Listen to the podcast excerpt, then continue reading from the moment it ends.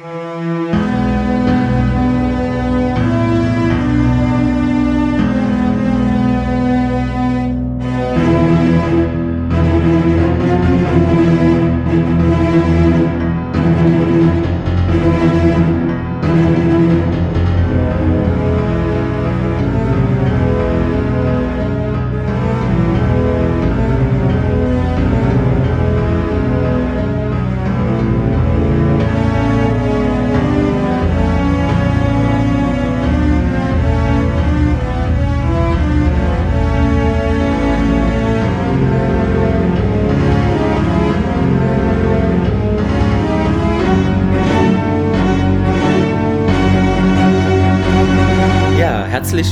wieder hier beim Sternentor.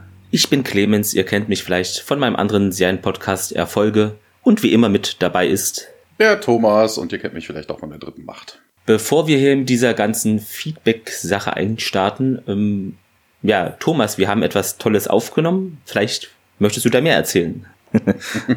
ja, der Mo vom Technikquatsch hat uns eingeladen, also nicht nur uns, er hat auch eingeladen die Jungs vom Chevron 10 und von der Stargate Community und wir haben mal ein bisschen rumgesponnen, wie denn eine zukünftige Stargate-Serie aussehen könnte. Ne, da gibt's ja diverse Gerüchte. Genau, das weiß man irgendwie noch nicht. Also es soll kein Reboot werden, das habe ich irgendwie mitgekriegt. Mhm, ne? Genau. Das ist ja wohl, wohl so. Und äh, ja, wir haben ein bisschen rumgesponnen. Genau. Und mit Stargate Community meinst du, äh, genau, die zwei von StargateProject.de. Nur als genau. kleine Ergänzung. Wenn ihr möchtet, könnt ihr euch das dann auch bei Technikquatsch gerne anhören. Und da waren wir ja jetzt zum. Ich denke mal, wir verlinken ja. das auch ähm, in den Show Notes. Genau, machen so. wir. Und wir waren ja zum zweiten Mal schon zu Gast, wie ja einige von euch wissen werden. Genau, beim ersten Mal haben wir über Games gesprochen. Also über die Stargate Games. So, das vorab. Ähm, noch was. Wir haben jetzt mittlerweile, also ich habe vorhin mal geschaut, im Abonnentenbereich äh, 700 getroffen heute. Das ist schöne uh. Zahl, finde ich, hier am Sonntag. Also hat mich auch gefreut. Macht einfach äh, genauso weiter. genau, noch ein paar Nullen dran und dann. Zum Feedback. Zuerst mal von Facebook, da wie auch überall hatte ich ja diese Sache gepostet mit ähm, Tele 5. Wir haben anscheinend so viel Druck ausgeübt, dass dann die sich dazu entschlossen, äh, Highlander 1 und 2 mal wieder zu zeigen, wenn ich das so richtig interpretiere. ja. Und äh, dort schrieb uns nämlich Uwe Kaspari, Grüße gehen raus an Chef Fontaine, unsere Kollegen. Yeah, ihr habt's geschafft. Und Tele 5 so, wie es kann nur einen geben. Wir zeigen gleich zwei hintereinander. Sehr gut. Und äh, auch zu diesem Post bloß eben auf Instagram schrieb uns Son of Henry, es kann nur einen geben und zwar Teil 1. ja. Ich glaube, insgesamt gibt's ja sogar vier oder noch mehr Teile, ne? Also das aber die sind ja äh, nicht mehr so gut, glaube ich, oder? Also ich, also Moment, ich guck mal gerade. Es gibt auf jeden Fall noch eine Serie, ja. die habe ich aber auch nie gesehen. Weil ich glaube, Teil 3 und 4 laufen jetzt oder nächste Woche auch auf Tele 5, deshalb. Okay, wenn ihr das hört, ist es schon wieder Vergangenheit, aber ihr wisst, wie ich es meine. Drei, mhm. dann gab's Highlander Endgame von 2000 und es gab noch Highlander, die Quelle der Unsterblichkeit, der ist von 2007. Ah, ja. ja. wobei der letzte irgendwie hier bei Wikipedia steht, es sollte der, er sollte der Start einer neuen Trilogie werden, aber bisher ist noch nicht fortgesetzt okay. worden. Ja gut, dann ist es wahrscheinlich eingeschlafen, ist ja jetzt schon ein bisschen Zeit wieder vergangen. Ja, ja. 2007 ist schon.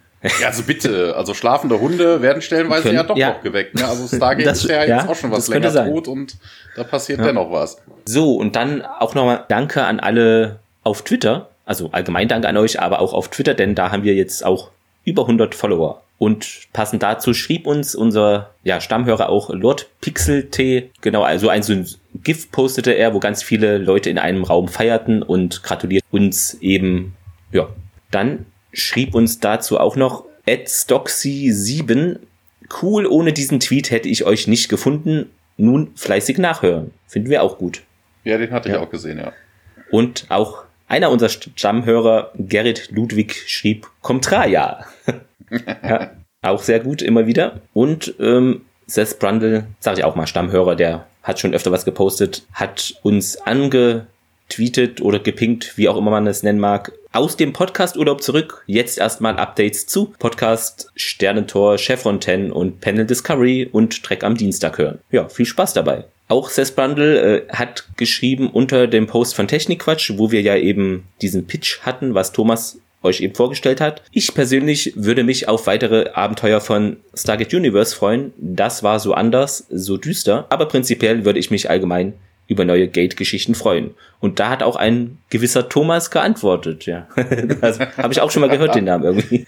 Ja, ja, Robert Carlyle, dass der ja. doch äh, allein schon deswegen super wäre. Also es war, also Universe ist, ist also ich fand's nett, dass ich das Robert Carlyle, ich mochte den auch schon in äh, ja, Once Upon mhm. a Time, also wirklich ein großartiger Schauspieler. Na, leider war Universal ein bisschen vom Pacing her sehr, sehr ja. langsam. Also das können sie gerne fortsetzen. Da gibt's bestimmt noch viel zu erkunden. Muss ja jetzt nicht der Lehrraum nee, unbedingt sein, ne? Weil, pff, ne, die wollen ja, die haben ja vermutlich auch irgendeinen Kurs, der sie zu Planeten führt. Also da muss es ja auch mal irgendwas geben und nicht nur irgendwelche komischen Asgard, die ein bisschen wahnsinnig geworden sind. Ja. Also. Schauen wir einfach mal. Uns hat auch äh, gratuliert StargateProject.de. Glückwunsch. Ja, vielen Dank auch an euch. Dann schrieb uns noch HWO at HWO Comedy. Is your podcast in English? Did you originally watch Stargate SG-1 when it came on TV? Ja, haben wir Schon. gemacht. Genau. Ja. Und er ist da wohl auch gerade bei Episode 18 äh, Season 1 auf Netflix. Bei uns ist es ja noch nicht auf Netflix. Da hat er uns also einen Vorteil gegenüber von uns. Wir müssen ja was? Immer noch. Das, das, das gibt's irgendwo anders auf Netflix? Ja, USA. Äh, ja. Also wieder Die, oh, ja. diese, dieses Geoblocking, ey, das geht mir sowas ja. von auf den Senkel. Ich find's auch nicht schön. Also die vor allen, Dingen, immer vor allen Dingen hier innerhalb der EU. Also von wegen, es gibt auch durchaus Serien, die in England kommen. Okay, jetzt mittlerweile sind sie mhm. raus. Okay, keine Frage. Aber vorher gab's Serien, die gab's in England, zum Beispiel Mystery Science Theater. Da gibt's ja eine Serie zu. Zum Henker. Die kriegst du in England, wo ich mir denke, hallo, das ist ja. auch EU, warum sollte es das nicht in Deutschland geben? Also ja, jetzt nicht mehr EU, aber allgemein, ja. Ja, klar. ja, ja, ich sag ja, jetzt nicht mehr, ich aber auch schwierig. damals hätte es das irgendwie geben müssen. Naja. Also ja. vor allen Dingen, es, es wäre ja schön, wenigstens, ne, also man kann ja VPN-Services, ja. ich benutze sowas ja auch, um durchaus im Ausland Dinge zu gucken.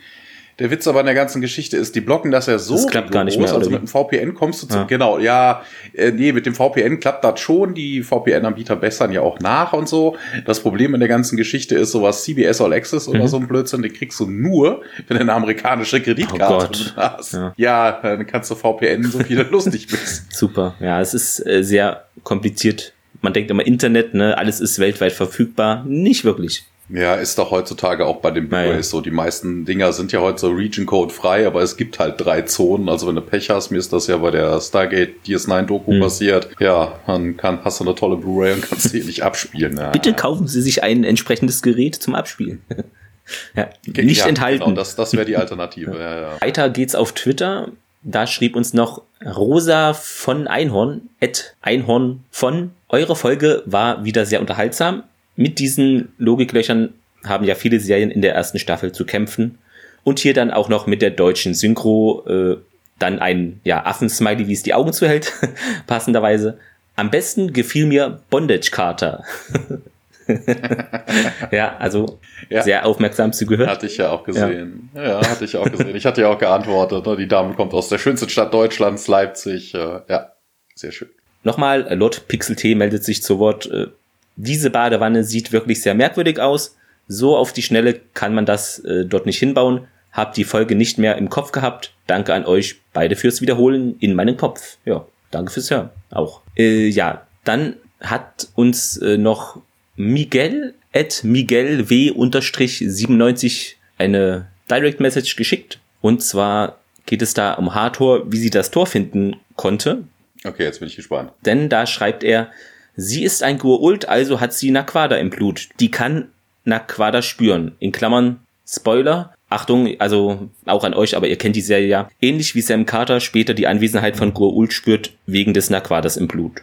Genau. Ja, aber ob das auf so eine Entfernung. Ja. Hm. Ich dachte auch eher, das ist dann so, man spürt es, wenn es in der Nähe ist, so, aber es ist wirklich sehr weit entfernt. Aber vielleicht funktioniert es auch so. Also wenn, wenn, wenn, wenn das Stargate so einen ja. Effekt hat, nur weil du Nakada im Blut hast, dann müssen wir das in dieser Folge widerlegen, weil hier geht es ja um etwas ähnliches. Ja. Dann hätte das auch schon viel eher, aber wir kommen später. Aber okay. Es ist eine Göttin, die hat das irgendwie bekommen. ja. ja. Vor allen Dingen, vor allen Dingen macht das in dem Fall ja auch überhaupt keinen, also klar kann ich das durchaus nachvollziehen, ne, mit dem Naquada im Blut, dass sie das vielleicht so spüren können, ne, wie Carter dann auch irgendwelche mhm. anderen Gua'uld fühlt. Aber äh, dann hätte Tialk sowas nicht erzählt, wie von wegen, die haben irgendwelche Homing-Devices, ja. um das Stargate wieder zu finden. Das, das wäre dann so doppelt also, gemoppelt irgendwie. Ja, wobei das könnte man vielleicht noch damit erklären, dass die nicht die Gua'uld diese Technik benutzen, sondern die Jafar, wenn die ausgeschickt werden, hey, ja. hier, guck mal, wo das Stargate ja, das würde ist, Sinn machen. Gerätchen, ne, weil ein, Gua'uld selber wird sich ja da nicht unbedingt die Hände schmutzig machen nee. und sich durch den Urwald prügeln, damit er irgendwo ein Stargate suchen kann. Dann hatte ich noch auf Twitter diesen Artikel da gepostet, wie zwei Leute ein Stargate äh, gebaut haben. Und dort schrieb Pascal Stein, Grüße nochmal an Chef Fontaine an der Stelle. Ich hatte mit den anderen beiden von Chef Fontaine gerade vorgestern überlegt, wie viel 3D-Drucker man bräuchte, äh, brauchen würde, um einen brauchbaren Nachbau zu machen. Cool, dass andere Leute da praktischer veranlagt sind als wir. Wenn man sowas bauen kann, dann nicht schlecht. Ja, fehlt nur das passende Naquada-Pulver. Ja, müsste man, man auch, gucken, äh, wo man das herbekommt. Vielleicht irgendwie äh, Sowjetbestände alte, wer weiß. Es wird halt immer so gesagt, ne, wenn irgendwelche Waffen irgendwo aufkommen, ja, das ist irgendwo Sowjetunion. Ja, mindestens ja. mal. Ich glaube, das war jetzt dazu alles. Wie gesagt, manchmal flutschen auch Sachen durch, aber bleibt ja nee. nicht übrig. Ne? Also ihr seid, ihr seid ja alle treue Hörer und mit 700, also wenn da jeder von euch irgendwie einen Kommentar drunter schreiben würde, das wird auch einfach ja. den Rahmen sprengen, alles vorzulesen. Aber das war so das Wesentliche. Also vielen Dank für eure Beteiligung. Ja, wie heißt denn jetzt überhaupt die heutige Folge? Singularity im Englischen. Im Deutschen Cassandra. Dieses Mal finde ich sogar, ja, beide äh, Bezeichnungen okay. Manchmal ist es ja so, dass dann, oder meistens die deutsche etwas schwächer oder merkwürdiger formuliert ist, aber kann man auch so machen, finde ich jedenfalls. Ja, es geht ja um, äh, um Cassandra, aber hier, mhm. weil, weil ähm, das fällt mir jetzt erst auf. Ne? Also Cassandra ist, glaube ich, nämlich der bessere Titel, weil Singularity heißt hier, ich guck mal gerade, mit Singularität ist ein unendlich kleiner, unendlich dichter Punkt gemeint. Also das, und auf den ersten Blick scheint ein schwarzes Loch tatsächlich so etwas sein zu müssen. Dum, dum, dum, dum, dum. Das klingt aber nach einem Aber. Mhm, mhm. Liegt aber, das wissen wir derzeit nicht einer Singularität. Ja, also man ist sich da ja. nicht so ganz, ganz einig, ob ein, ein schwarzes Loch. Ich bin hier bei Science Blocks. Vielleicht könnte man sagen, ähm, Cassandra würde er so die Main Story beschreiben und Singularity wäre dann dieser kleine Nebenplot. Also, ja, wobei der Plot eigentlich, ja, ja also was, was hat das, das schwarze Loch mit der ganzen Story? Also überhaupt da. eigentlich nichts. 7.4.99. Genau. Da hast du recht. Und in den in USA 97. Und zur Quote noch, sonst vergessen wir das vielleicht. Hathor hatte ja vor zwei Wochen, sage ich mal, 1,5 ähm, Millionen. Das waren 11,8 Prozent Sendeanteil. Heute ist es gestiegen auf 1,79 Millionen Zuschauer und das sind 14,3 Prozent. Also Hathor kam wohl gut an. Vermutlich wegen der Bondage-Rate. das wird der Grund sein, wahrscheinlich, ja. ja. Ja, die Folge hat uns geschrieben Robert C. Cooper, und Regie auch ein alter Bekannter, Mario Asopardi. Genau, den haben wir zuletzt in Bloodlines genau. gesehen. Also, was heißt gesehen? Äh, wir haben ihn ja. nicht gesehen, aber. Wir haben geahnt, dass er hinter der Kamera irgendwo da, dabei ist. Ja, ach so, habe ich jetzt noch gar nicht genau, erwähnt. Ähm, du ja. denkst auch gerade daran, merke ich an deiner Meldung. Wir haben jetzt für diese Folge und die nächsten zwei, hattest du gesagt? Ich glaube, es ja, waren zwei oder drei, ja, genau. Glaube. Kein deutsches Skript. Nur, dass ihr einfach ich guck mal informiert grade. seid. Cassandra-Vergeltung, Enigma, hm. das nächste ist die 17 im ewigen ah, ja. Eis. Genau, aber ist jetzt auch nicht so wild. Die Handlung, ihr habt das, die Folge ja wahrscheinlich auch gesehen und so können wir da ja auch so durchgehen. Haben wir ja auch schon öfter gemacht, ja.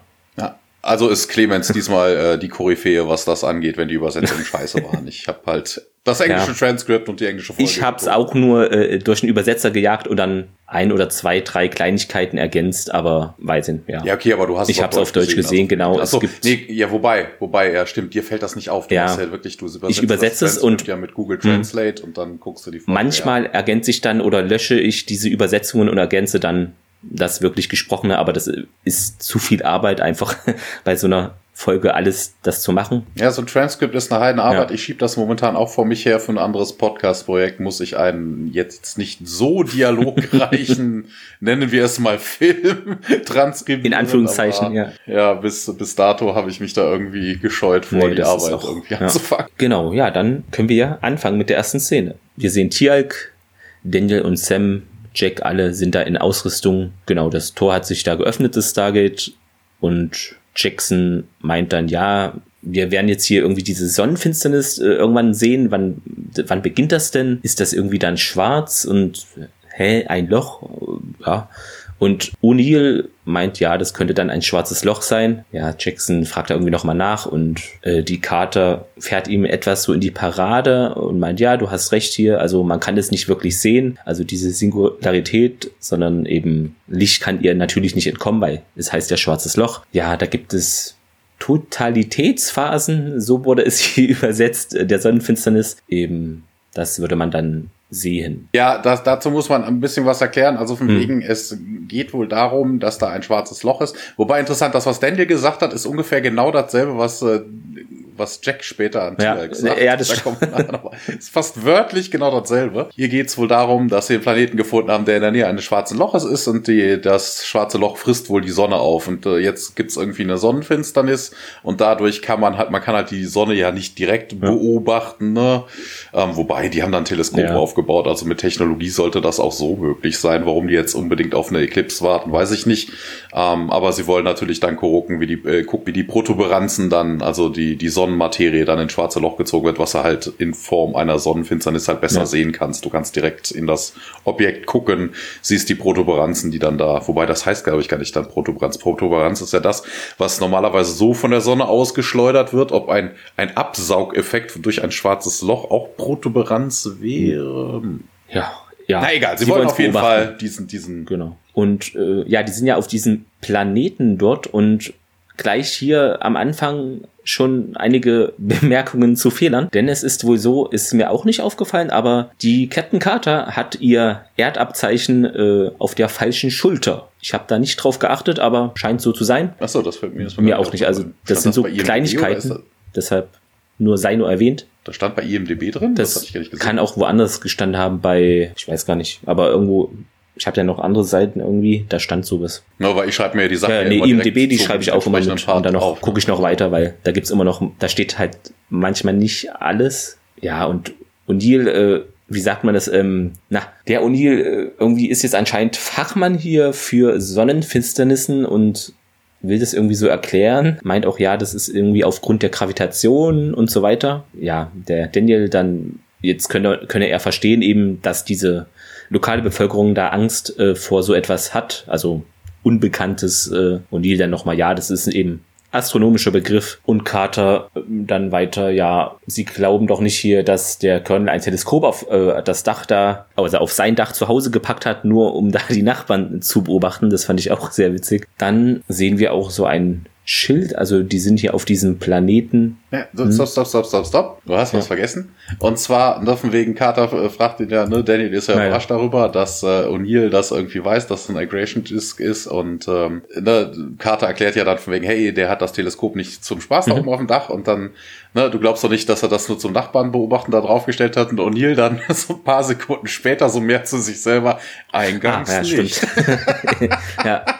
Das ist aber auch geil. Aber an der Szene sowieso, von wegen, dass Jack mal mehr weiß genau. oder mindestens gleich viel weiß wie Daniel, das ist das erste Mal ja. in dieser Serie. Also. Das ist eine umgedrehte Tatsache irgendwie die gehen dann durchs Sterntor und dann kommt es zu so einem Szenenwechsel. Genau. Wir sind auf einem Planeten, den sie Harka getaucht haben. Wird auch nie erwähnt, glaube ich, Vermutlich, oder? Das steht auf dem ja. Schild drauf. Ich gehe mal davon aus, normalerweise bezeichnen die das ja immer als äh, ne, mit diesem PX, P3X, was auch ja. immer, ne?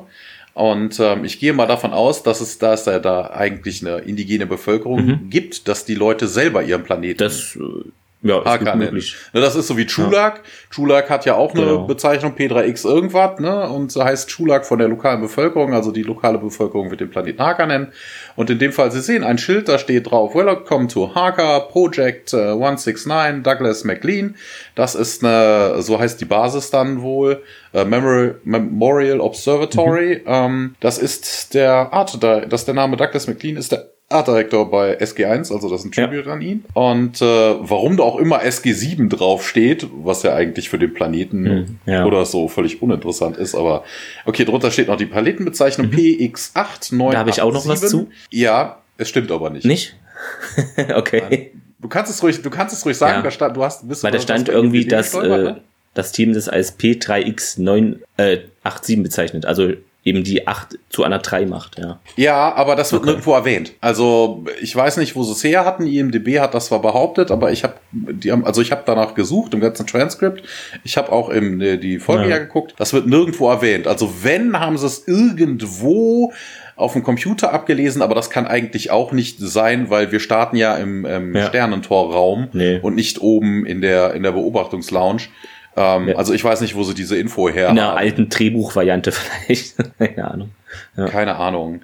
Auf jeden Fall, dieses Schild ist eh noch weiter, geht, geht noch weiter, affigerweise weiter. Da steht nämlich auch drauf, wer denn das kommandiert. John Smith.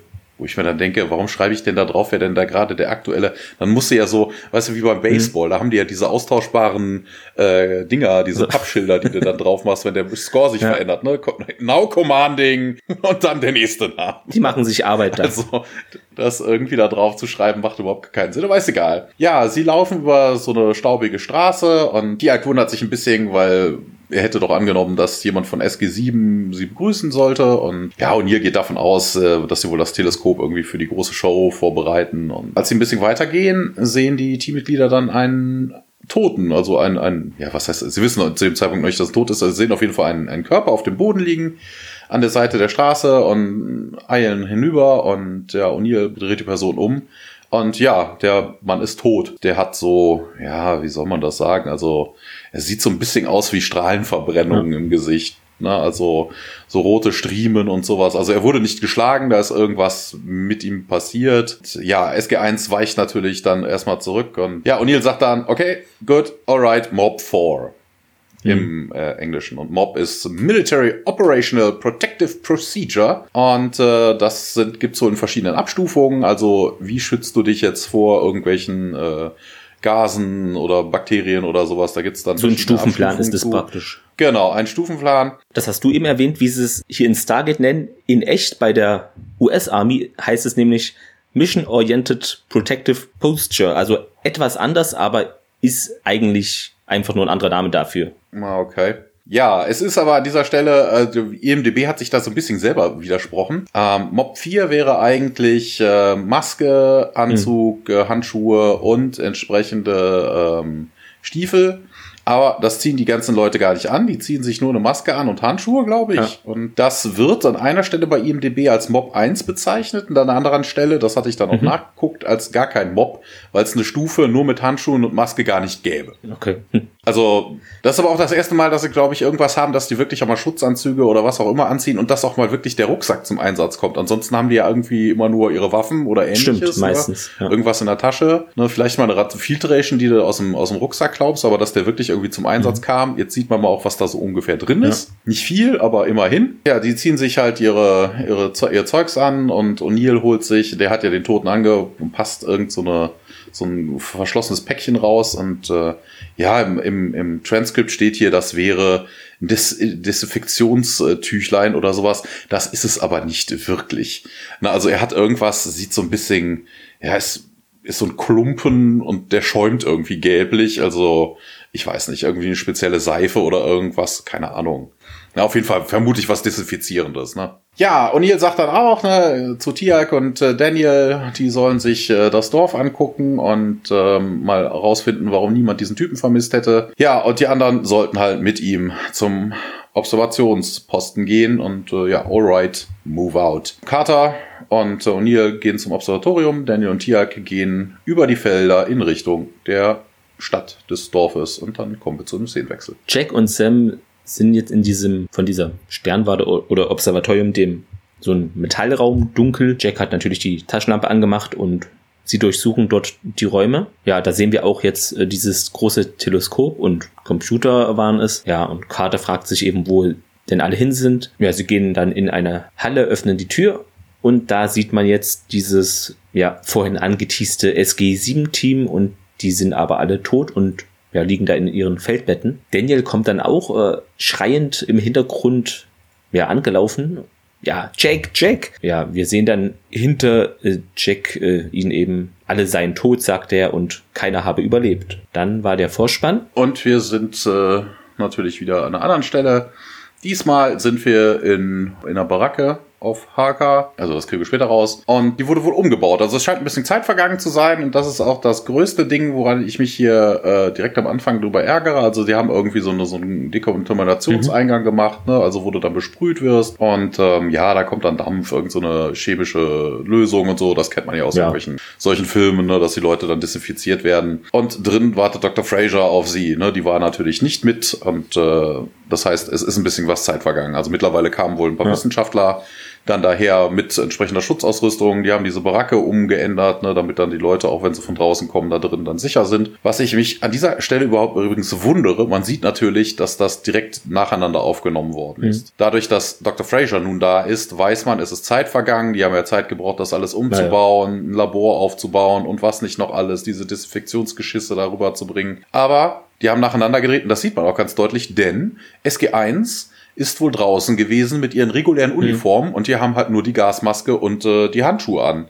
Und ähm, das bedeckt halt nicht den kompletten Körper. Und wenn du dann mit so einer, mit so, so einem chemischen ja, ja. Reinigungsmittel dann ja. dich besprühen lässt, das könnte unangenehm sein. Vielleicht eher ein bisschen unangenehm werden. Na, also da hätten sie sich ein bisschen mehr Mühe geben können, aber ist übrigens auch ähm, der erste ich hätte jetzt fast Auslandseinsatz von Fraser gesagt, ähm, also der erste Einsatz außerhalb der Erde von ihr. Ja. Fraser sagt dann, hey, sie hätten den ganzen Komplex äh, äh, dekontaminiert und fragt danach, wie viele Tote sie denn gefunden hätten und äh, Carter sagt dann ja ungefähr 1000. Ja, Fraser wundert sich dann so ein bisschen, warum man sie nicht benachrichtigt hätte oder ne, irgendeine Warnung, dass da was passiert oder so und O'Neill sagt, ja, keine Ahnung. Daniel, ja, das ist wohl alles relativ schnell passiert und Carter geht davon aus, dass sie vielleicht noch ein paar Überlebende finden könnten und dass man nach denen suchen sollte. Und Fraser lehnt da erstmal ab und sagt, ja, wir müssen euch erstmal untersuchen und ähm, ja, das könnte man in den, in den Baracken machen. Ne? Also sie wendet sich an O'Neill, Colonel, ähm, sie haben erzählt, dass sie einen von diesen Toten angefasst hatten, bevor sie die Handschuhe angezogen hatten. Er bejaht das und sagt dann, er hätte sie aber danach gewaschen und sagt, Fraser, nee, du als erstes mitkommen. Daniel macht dann natürlich wieder Panik, weil er fängt mal wieder an zu niesen und alle gucken ihn entsetzt an. Das ist heutzutage wie bei Corona-Zeit, ja. ne? Du sitzt irgendwo, wartest in der Schlange oder so und hinter der niest einer und alle gucken ihn entsetzt an, als hätte er die Pest. Und äh, nur dir fragt dann Allergien, ja, richtig? Ja, ja. Und dann fragt auch Fraser, ja, ist das so? Und sie sagt, ja, ja. Was ich interessant finde, dass die allen Ernstes da jetzt, wir haben ja gerade festgestellt, die müssen da länger sein. Das, äh, das wird ja auch vermutlich mindestens mal ein paar Stunden dauern, bis du mal so ein Labor da ja, aufgebaut mindestens. hast. Mindestens, wenn nicht sogar eher Tage. Und dann kommt die ein paar Tage später erst auf die Idee, den, den guten äh, Jack zu untersuchen oder da den Rest vom Team, da, ob die sich irgendwas eingefangen haben. War keine Zeit dafür, für sowas.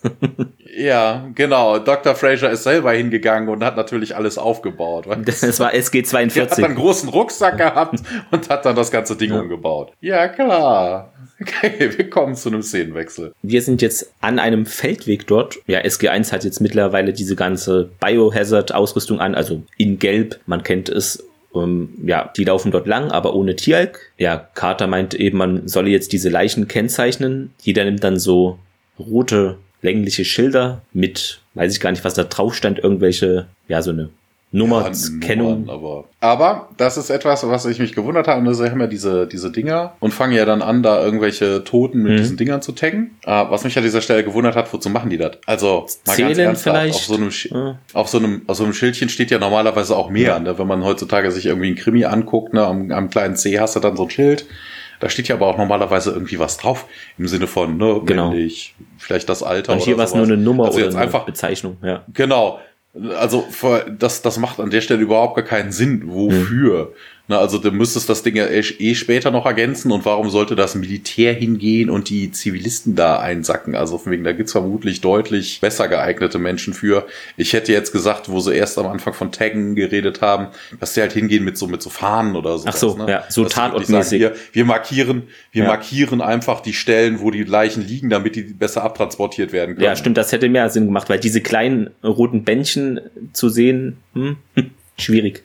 Ja, muss ja hinterher trotzdem wieder alles absuchen, ja. also um die Leichen dann zu finden. Toll, dass sie getaggt sind, aber. Jackson meint, äh, okay, sie wussten wohl, dass das passiert und Carter so, also du meinst hier die Ureinwohner? Die haben wohl Daniel gesagt, äh, als man da vor drei Monaten eintraf, dass da irgendwie mit der Dunkelheit die Apokalypse käme Und das wäre wohl ja in ihrer Mythologie so eine große Sache. Ja, mit dieser Sonnenfinsternis wäre das und ja, da würden sich eben die Bevölkerung Sorgen machen. Und nun sehen wir eben diese Leichen auf dem Boden und markieren sie. Ja, interessanterweise ist auch anscheinend äh, bahnt sich auf diesem Planeten, ich weiß nicht, ob du das gesehen hast, ich musste mir das dann nochmal anschauen, eine äh, Zombie-Apokalypse an. Ach so, das hatte ich, ich hatte zwar IMDb gelesen, aber ich hatte jetzt nicht... Äh eine blondhaarige Leiche, ich glaube eine Frau, man erkennt es nicht so gut, aber äh, die bewegt gleich ihren Kopf und da habe ich natürlich was vorbereitet, macht sich super in einem Podcast so visuelle Sachen, ne?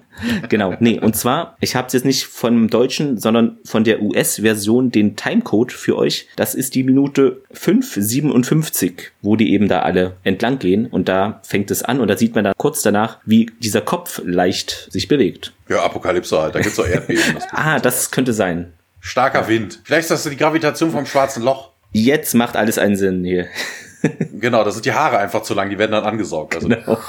Sam markiert etwas, das wie eine Frau aussieht, ja auch nett hier, wie es hier im Transkript steht. Und ja, dann, ich glaube, das ist sogar diese Frau. Und dann sehen wir so eine kleine Hand kurz, wie diese aus dem Gras dahin schnellt und diese, diese rote Markierung da schnell abreißt oder wegnimmt. Interessant, wo hast du das denn mit der Frau her? Oder das wurde mir falsch übersetzt, kann auch sein. Ja, aber da, da deutlich falsch, weil im englischen Transkript steht Carter clips mhm. one tag on the body of a teenage boy. Boy, okay. Oder ich habe einfach Frau geschrieben, äh, keine eine Ahnung. Frau, die da raus wurde, ist schon eine tolle Übersetzung. Shame on you, Google. Teenage Boy zu blonder Frau. Das ist doch Frau. alles Mensch. Egal, alles ähnlich. Ja. Carter meinte, hier, hallo, können Sie mal hier rauskommen, wer ist denn da? Jack, äh, Tialk und so bemerken Sam eben, wie sie da mit diesem Gebüsch äh, spricht. Ja, also ist schon gut, Colonel, hier, da ist jemand im Gebüsch und möge hier herauskommen und ja, O'Neill zeigt dein Gesicht, äh, sagt O'Neill nämlich zu Tialk, auch eine sehr tolle Anweisung. Versuch freundlich ja, auszusehen. Ja, hat, so, ja. Ja, das ist auch ähm, interessant, ist auch hier wieder das Englische. Also, das habe ich bis heute noch nicht mhm. verstanden. Und ihr Carter sagt nämlich Colonel, there's someone in the bushes and they won't come out. Also sie hat eine Person gesehen, redet aber dann von im Plural. Ja. Also das ist auch irgendwie merkwürdig. Ja, aber Tiax soll sein Gesicht zeigen, ne? Die anderen haben ja Masken auf, er ist ja durch den, den Symbionten geschützt ja. und äh, aber auch ja. geil, ne? Wegen try to look friendly, hat es ja gerade erzählt. Und das Ergebnis ist, ja, ist, also so, es funktioniert so gar nicht. ist komplett in die Hose. Das, das sah so ein bisschen so aus, keine Ahnung, so Joker-mäßig, weißt du, so die Mundwinkel da krampfhaft nach oben gezogen. Äh, Dazu kommt es nämlich jetzt, denn unser Tieralk äh, geht eben dieser Anweisung nach, geht da in dieses Gebüsch oder die Sträucher und ja, da ist wohl ein Mädchen, was dort sich versteckt. Ja, Tieralk meint, hier, wir tun dir nichts, komm bitte heraus. Er streckt seine Hand aus, äh, sie nimmt auch ihre Hand und Tieralk lächelt da sehr übertrieben äh, breit, also das sieht eher verrückt aus, ja. Ja, wobei man sagen muss, also sein Tonfall, mhm. also wenigstens im Englisch, ist richtig, richtig freundlich. We will not hurt you, please ja, come out. Also ja. wirklich, wirklich nett. Empathisch, einfühlsam. Nur dieser Gesichtsausdruck also wirklich ist etwas schön. schwierig vielleicht, ja. Ja, ja, der ist, der ist wirklich merkwürdig. Aber wir müssen noch kurz über das Mädchen sprechen. Das Mädchen, Cassandra, kriegen wir gleich zu hören, dass sie so heißt. Ähm, wird gespielt von Katie Stewart. Sie hat gespielt. Einmal in der Serie Poltergeist, äh, einmal in Outer Limits. Sarah Moore in äh, Moore in äh, der Series mhm. The Crow. Ähm, Shadowcat in X-Men 2, also daher kennt man sie vielleicht auch. Und ganz aktuell, also halbwegs aktuell von letztem Jahr, Vidaura in Altered Cow. Und äh, The Hundred Zoe Monroe habe ich gelesen. Ja, auch eine Serie, ne? Ja. Genau. Ja, also sie ja. hat viele, viele Rollen gespielt. Also meistens was Kleineres, aber ja. Und dann kommen wir zu einer neuen Szene. Genau, Cassandra ist ja da jetzt an Tia Hand und äh, ja, Schauen Sie alle an. Und äh, ja, wir sind jetzt wieder in der im Observatorium, also in der Baracke. Die können sich hier irgendwie nicht so ganz einigen darüber. Im Transkript steht irgendwie Observatory Barracks. Also ich kann mir durchaus vorstellen, dass es da mehrere Gebäude gibt und dass es eine Baracke gibt. Ah genau, hier hatte ich das. Ne, er lächelt ja irgendwie später noch und ich hatte mir auch geschrieben, sieht aus wie jemand nach einem schlechten Lift. Ja, waren zu viele Kommentare, dann schiebt sich das Kommentarfeld immer so weit nach unten. Gut, wir sind in der Baracke und Cassandra sitzt auf einem, auf einem Arzt, äh, auf hier so einer Arztliege und ja, guckt ein bisschen ja, desinteressiert irgendwie, also blank face steht hier. Dr. Fraser und Carter untersuchen sie und ähm, die haben beide hier eine, eine OP-Maske im Gesicht und äh, Carter spricht auf die Kleine ein und sagt dann, ja, es ist okay, wird schon alles gut gehen, kannst du mich überhaupt verstehen und ja, du bist sehr tapfer und ähm, Sie fragt dann Janet auch, ne, ob, ob sie die Maske abnehmen könnte und Fraser sagt dann ja. Aber interessant, ne? Sie sagt ja, also sie nickt, ne? Carter nimmt dann die Maske mhm. ab. Ist auch geil. Und sie sagt dann, I think that'll be okay. Ich glaube, dass das in Ordnung Das wäre. merkt man sofort, ja. Also, Ja, nee, aber Glauben ja. heißt nicht wissen. Und bei so einem tödlichen Virus dann einfach mal, ach ja, ich sehe jetzt aktuell nix, äh, nimm sie einfach Diese laschen Corona-Regeln dort. Ja, ja, also in dem Fall, ich hätte auch drinnen erwartet, also mal ganz ernsthaft, ne, die haben eine Desinfektionskammer eingemacht, damit niemand das einschleust und dann holen sie ein Mädchen rein, was theoretisch mhm. diese Krankheit haben könnte und dann sind die einfach nur mit so Stoffmasken da drin, also ich hätte erwartet, dass sie dann wenigstens diese gelben Schutzanzüge alle anhätten, aber nee, ja, ist egal, ne, also Fraser glaubt ähm, und äh, dann wird dann halt die Masken abgenommen und ja, sie sagt aber interessanterweise, ja, sie glaubt, dass es sich um eine bakterielle Infektion handeln, äh, handeln würde und äh, dass sie nicht so nahe kommen sollte. Bakterielle Infektion. Ja, nee, das macht auch im Lauf des, der, der Folge überhaupt keinen Sinn. Also eine bakterielle Infektion, warum sollte die tödlich verlaufen? Dann nimmst du einfach ein Antibiotikum, bist du wieder heile. Also eine SG7 hätte sowas bestimmt in ihrer, in ihrer Ausrüstung drin gehabt. Also ja. das ist eher schon ein Virus. Das sieht auch sehr so aus. Also wenn anfangen, die Poren zu bluten und so ein Blödsinn. Also eine bakterielle Infektion kann das eigentlich nicht sein. Dementsprechend, es wird sich auch keine Leute anstecken, wenn es eine bakterielle Infektion ja, ist. Das geht ja eigentlich nur durch Körperkontakt. Ne? Also, ja, keine Ahnung. Sowas wie eine Bindehautentzündung. Die kannst du jemand anderen geben, indem du dir ins Auge fasst, jemand anderen die Hand gibst und der sich dann ins Auge packt. Aber ist bestimmt nicht, wenn er dem gegenüber springt. Das springt ja nicht auf den anderen über. Also das macht überhaupt keinen Sinn, dass die alle an, einem Bakterium gestorben sein könnten. Ja, okay, Möglichkeiten gibt's im Wasser oder sowas, aber trotzdem, wie gesagt, ein Penicillin sollte da locker flockig helfen. Egal, es ist in dem Fall angeblich eine bakterielle Infektion. Ja, Carter hat äh, ihre Maske abgenommen und äh, lacht das Mädchen an und äh, sagt dann, ja, hier, das wäre schon besser und ähm, ja, ob sie ihr den Namen verraten würde, aber Cassandra guckt weg, sagt nix und ja, Carter versucht da wieder, ja, ist okay, weißt du denn noch meinen? Ich bin Samantha Carter und aber du kannst mich Sam nennen. Ja, Cassandra fingert immer noch an diesem äh, Tag rum, den sie den toten Jungen abgenommen hat. Carter antizipiert, was die Kleine denkt und sagt dann, ja, nee, nee, Kleine, hier, du wirst nicht sterben und ja, leg dich doch einfach ein bisschen hin und ruh dich ein bisschen aus, ne? Okay. Und Cassandra legt sich dann auch wirklich hin, also sie versteht sie scheinbar schon. Also, wenn wäre sie stumm, aber verstehen tut sie halt alles. Ja, Carter versucht ihr den Tag abzunehmen, aber Cassandra will das nicht und äh, hält dran fest und zieht die Hand dann auch zurück. Und ja, Carter gibt das dann aber auch auf, klopft sie so ein bisschen auf den Kopf, ne, so liebevoll. Und äh, Fraser hört man dann auch von der anderen Seite des Raumes und das, das kann nicht sein. Und äh, Carter dann doch über, oh, sie ist in, in, in, infiziert und äh, ist, ist sie nicht. Und heißt er, ja, nee, also das ist auch eine doofe Frage. Also wenn man davon ausgeht, dass sie irgendwie total infektiös sei. Ja, ist egal. Man soll ja nur Abstand halten. Wie bei Corona. Und nee, nee, das wäre nicht so, sagt Fraser. Ja, was ist denn dann sonst äh, falsch mit ihr, fragt der Kater. Und der, ja, Fraser hätte wohl Elemente, also Naquada bei ihrem Blut gefunden. Ne, so das Element, aus dem das Stargate ist. Und Carter fragt dann nochmal Naquada. Ja, Fraser geht dann davon aus, dass das vielleicht der Grund ist, warum sie der Infektion immun gegenüber zu sein scheint. Ne, also das Naquada im mhm. Blut könnte die Infektion also verhindern. Bei Tiag dann. Ja, ah, ja bei Tiag ist es ja, ja der Gua'uld, der das macht. Äh, ob das irgendwie mit Naquada gekoppelt ist, ob hat Tiag Naquada im Blut, also hat ein Gua'uld Naquada im Blut. Ich, ja. An der Stelle auf jeden Fall. Ja, ähm ja, ein Techniker gibt ihr einen, um einen äh, hier so, so einen Hefter und äh, ja, sie guckt kurz rein und gibt den dann weiter an Carter, sie soll auch mal reinschauen. Man geht ein paar Schritte in einen angrenzenden Raum, da sitzen Daniel und O'Neill und Diak. Ja, Fraser fängt dann auch direkt an, ich habe ein paar schlechte Nachrichten und äh, ja, ihr Team hätte wohl ein paar Proben genommen die ganze Gegend sei kontaminiert und äh, es wäre im Wasser und im Boden und die Bakterien scheinen nicht airborne zu sein, was halt bei einem Bakterium auch Sinn macht, sonst wäre es ein Virus. Ja, äh, es hätte aber die einzigartige Möglichkeit, äh, Fähigkeit, in allen möglichen Environments, also mhm. Umgebungen, leben zu können. Ja, aber wie gesagt, hier es immer, immer noch Bakterien und äh, wie gesagt, immer noch merkwürdig, dass SG7 da, also ich weiß es nicht. Äh, und ähm, ja, Fraser sagt nochmal, ja, von hier, Daniel, du und die anderen werden alle in Ordnung. Und fragt dann, erkundigt sich nach dem Mädchen und äh, Fraser sagt dann, nee, nee, die hätte nichts. Und ja, sie hätte auch einen Ultraschall gemacht, um herauszufinden, ob sie nicht mit einem Gur-Ult infiziert sei, aber dem wäre auch nicht so. Und ähm, ja, O'Neill bestimmt dann, dass sie dann mit denen, mit dem SG1 irgendwie wohl zurückgehen sollte, also zur Erde. Hat erkundigt sich dann, ob das noch, ob das in Ordnung wäre, wenn man ein bisschen länger bleiben würde. Man wäre ja irgendwie sicher. Und Neil fragt ja, was soll denn das, Captain? Und Carter dann, ja, hey, cool, hier, da gibt's ja noch die Eclipse in einem Tag und äh, das wäre die einzige Möglichkeit, das äh, schwarze Loch irgendwie zu fotografieren mit dem Teleskop, was man ja nicht kann. Ne, das haben wir ja am Anfang schon erklärt, das würde ja alles schlucken. Also man könnte halt, also der, der Dialog ist einfach nur falsch. Also sie wollen dann gucken, ne, wie dringt die Masse in das schwarze Loch ein oder wird von der Sonne abgesaugt.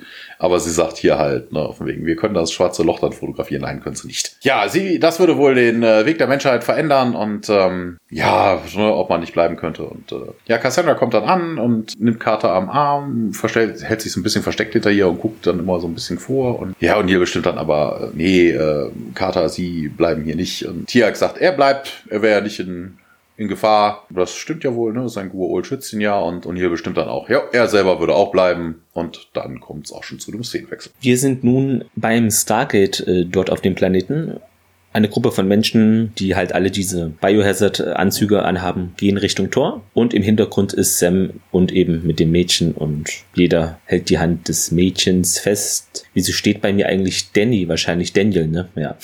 Und ja. also sie nähern sich dem Tor, aber das Mädchen bleibt dann stehen. Und ja, Carter fragt, ob eben alles in Ordnung sei und ja, ich halte auch deine Hand, okay. Ich weiß, es sieht irgendwie beängstigend aus, aber es macht wirklich Spaß, sagt sie ihr ist ja auch eine Lüge, ne? Die waren ja eigentlich immer gefroren, als sie da rauskamen oder sind da rausgestolpert aus dem Stargate. Aber gut, darf man hier natürlich nicht so sagen. Carter zählt dann runter, hier auf, also ja, auf drei und dann zählt sie runter. Sie springen dann hinein in das Stargate und kommen natürlich auf der Erde wieder hinaus. Glücklicherweise ist dort äh, ein ja, wie sagt man, auch so eine Apparatur aufgebaut, die da wohl dekontent, dekonti, mal dieses Spray da einfach ähm, ja. Genau, die Kontaminationsgel genau. oder was auch immer. An der Stelle aber, es ist noch eine kleinere, es ist noch eine kleinere Anlage als auf dem Planeten. Das ist auch sehr, sehr gut. Ne? Also von wegen, du könntest die ganze Erde infizieren und dann, die laufen wirklich nur durch so ein, so ein, so ein ja. bisschen Dampf durch und das war's dann.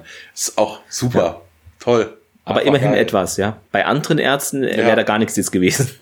Sie legen eben die Ausrüstung beiseite und ja, Sam hilft äh, der Cassandra und ja, Stufe 1 der Dekontamination sei abgeschlossen und es ginge weiter mit Stufe 2. Ja, zwei Männer treten dann da heran und alles sei gut, sagt Carter und meint auch zu Cassandra, ja, das war doch gar nicht so schlimm jetzt, oder? Dann haben wir noch eine kleinere Szene in, ich würde sagen, das ist so ein Aufenthaltsraum, äh, ein Gastraum, meine ich. Ja, eine von den, von den Gästequartieren, weil ne, ist ja, ist ja Bett ja. drin. Würde im Aufenthaltsraum eher nicht stehen. Und Sam öffnet die Tür dort, dem Mädchen auch. Ja, hier sind wir, sagt sie. Also das Zimmer ist auch relativ kahl militärisch, ne? Also diese Wand ist grau und ja, eigentlich ist da alles grau, auch das leere Regal dort auch. Ja, eine Lampe steht da noch, ein Stuhl und ein Kleiderschrank, alles militärisch grau. Ja, hier wirst du eine Weile bleiben, sagt sie ihr und sie führt auch aus, ja, ich weiß hier, das sieht nicht so schön aus, aber wir können das ja verändern und die Cassandra setzt sich dort auf das Bett. Ja, Carter sagt ihr, sie müsste jetzt äh, eine Weile weg, aber das sei doch nicht schlimm, oder? Ich komme wieder. Sie will dann so weggehen, aber die Cassandra hält sie fest, also möchte da nicht alleine in diesem Raum bleiben. Ja, Sam versucht ihr so mit Händen und Füßen äh, klar zu machen, dass äh, sie sie beobachten würde durch diese Kamera, also dass sie nicht ganz alleine dort dann wäre oder falls was sei, könne sie dann schnell komm, ja, die bleibt dann noch eine Weile und okay, also sie hat es wohl noch nicht so ganz verstanden, die Cassandra, und Sam setzt sich dann eben auch zu ihr auf das Bett. Ja, oder will nicht alleine ja, sein. Genau, oder? klar.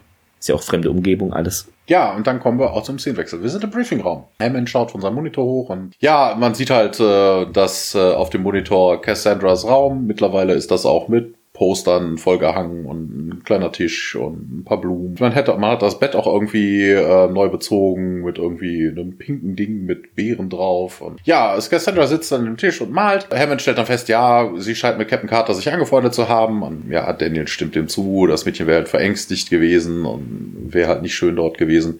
Und dann kommt die Frage aller Fragen, what happened? Wo ich mir denke, hallo, das weißt du nicht. Also, wie, wie, wie kommen denn jetzt die ganzen Soldaten und das ganze technische Equipment nach Harka? Muss einer genehmigt ohne, haben. dass du das ja. weißt? Ne, also, wegen, ne? Also, da muss schon jemand mal mindestens einen Funkspruch durchgegeben haben. Hey, hier, große, große Infektionen, hier sind tausende Leute tot, ne? Und dann hätte Hammond, also, dass er dann an der Stelle fragt, so von wegen, ja. was dann halt viel, viel später ist, also Tage vermutlich später. So von wegen, was ist denn überhaupt passiert? Ich, ich war im Urlaub. Was ist hier los? ja, genau.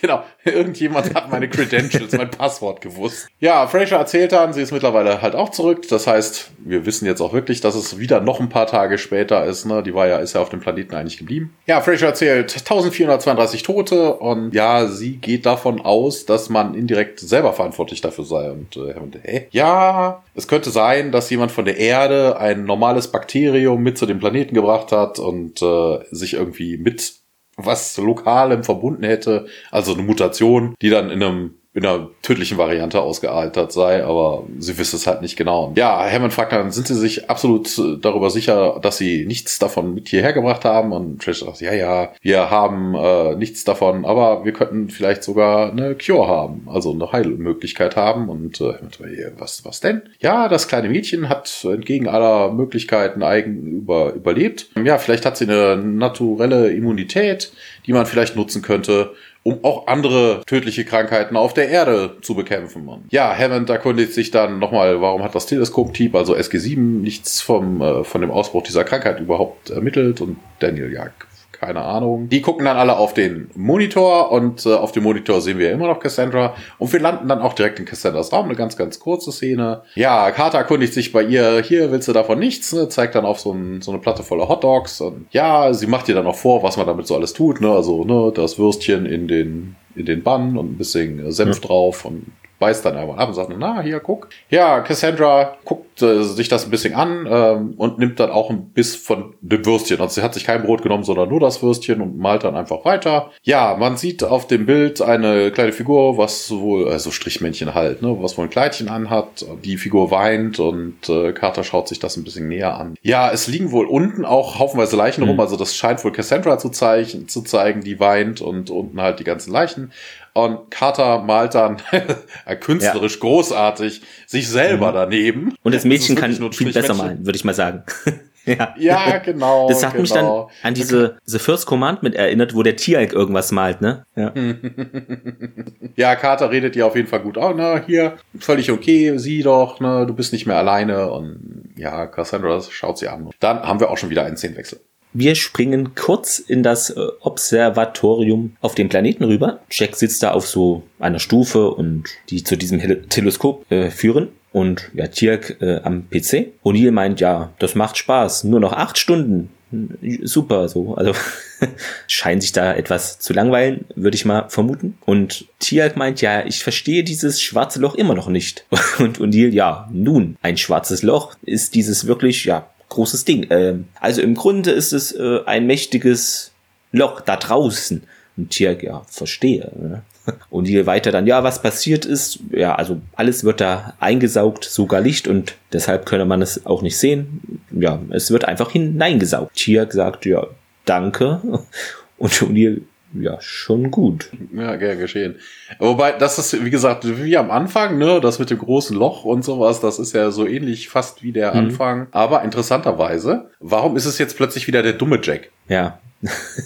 Ich denke, der kennt sich damit aus. Jetzt druckst er da irgendwie rum und vor allen Dingen, dass Tiak das auch nicht kennt. Also ja, bitte, stimmt. der war ein Jafar, der ist vermutlich ja. auch mit, äh, ne, der ist mit dem, mit dem Raumschiff, äh, mit der Pufes Raumschiff durch die Gegend geflogen. Vermutlich wüsste der eher genau, was ein schwarzes Loch ist, anstatt so ein Jack oder ein Mensch. Ne? Die wissen ja rein theoretisch, was es ist. Ich glaube, so nah dran wie jetzt auf Harker ist man dem noch nie gekommen. Ja. Dementsprechend, also, ja, gute Frage. aber wie gesagt, am Anfang sagt er noch ja. Aggregation Disk und sowas und jetzt kommt er an, ja, das ist ein, ein, ein Loch, ein, ein dunkles, also, warum ist Jack jetzt wieder dumm? Keine Ahnung, Nebenwirkung vom Virus, äh, Bakterium. Wir sind wieder in Cassandras Raum. Interessanterweise, das Massakerbild hängt an der Wand.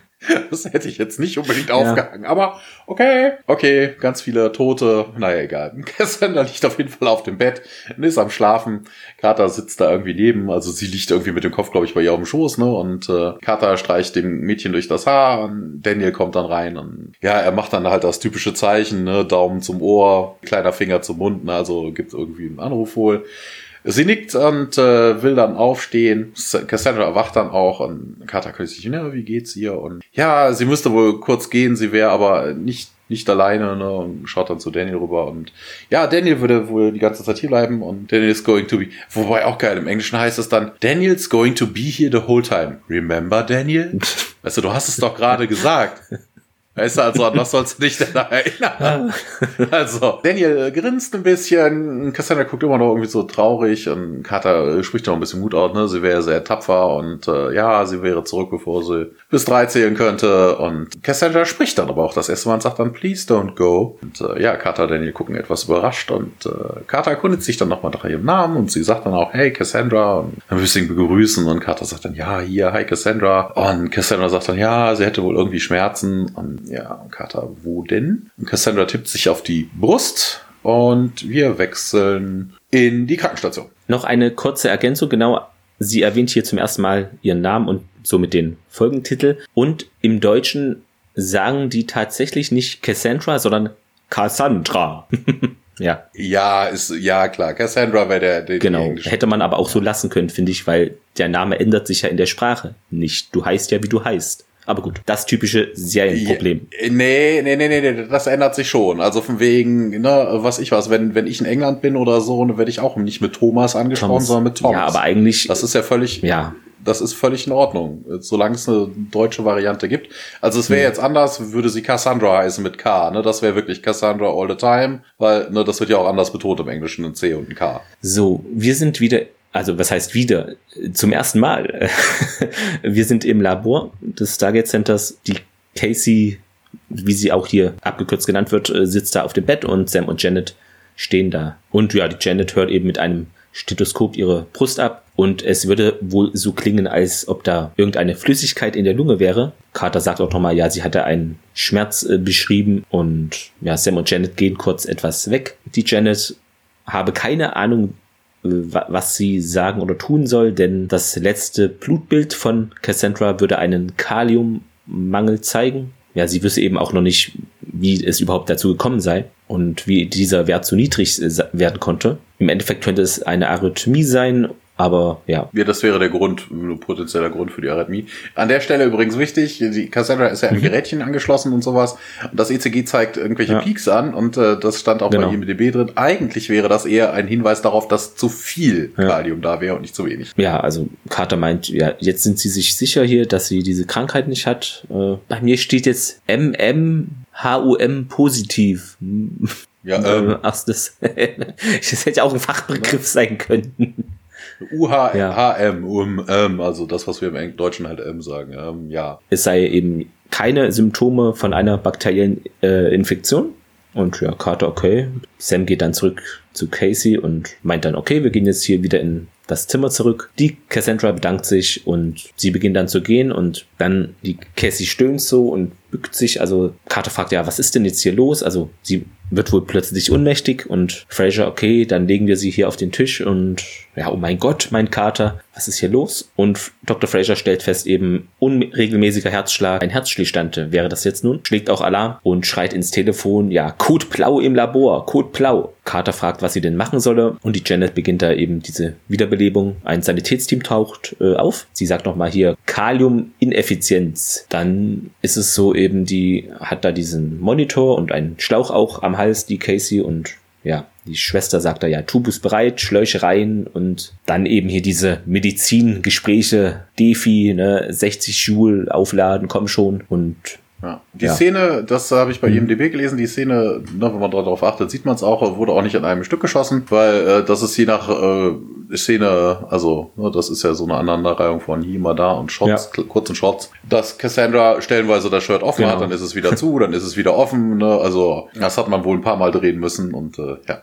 Sie wird dann mit diesen Pedals halt geschockt, äh, man versucht sie da wieder zu beleben. Ja, ihr Körper reagiert da drauf, springt so etwas hoch vom Bett und ja, vom Mon Monitor hört man so ein normales Piepen. Die Fraser möchte nun die Intensivstation äh, auch benachrichtigen und dass da eben dieser Kaliumspiegel erneut überprüft wird.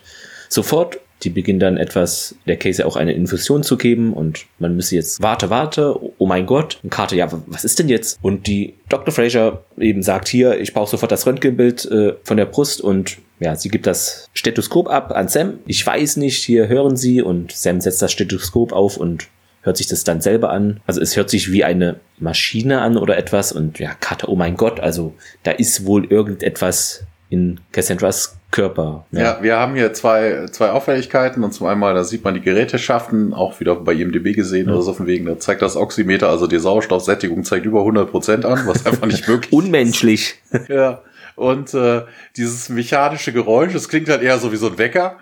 Wir kommen da gleich noch zu drauf, aber im Hinterkopf halten, da gibt es ein mechanisches Ticken in ihrer Brust, was einfach keinen Sinn macht, aber da kommen wir gleich noch zu. Wir haben einen kurzen Szenenwechsel, wir sind aber immer noch in der Infirmary. Ja, Fraser hat mittlerweile hier ihr, ihr Röntgengerätchen und man sieht dann auch, was da drin ist. Und zwar ein rundes Objekt, ja, irgendwie so um das Herz herum. Also hier steht irgendwie mit Tendrils, das sieht man jetzt nicht. Also sieht eher aus wie so ein, so ein Gitternetz, so ein groberes Gitternetz, was um ihr Herz liegt. Äh, Hammond und Daniel Carter und Fraser starren da alle drauf und äh, Carter, ja, oh mein Gott, und Hammond, was ist denn das? Ja, Fraser, keine Ahnung war aber zehn Stunden zuvor noch nicht da. Ganz kleiner Szenenwechsel, wir sind diesmal im Operationssaal. Und Cassandra ist auf dem Operationssaal, auf dem Operationstisch, ne, alles zugedeckt und ne, typische Sachen halt, ne, viele medizinische Geräte und äh, ja, ne, hier, man ist wohl auf dem Weg, das Ding irgendwie zu entfernen. Oder sich das näher anzugucken, also entfernen glaube ich nicht, weil Dr. Warner, wir kennen ihn, diese.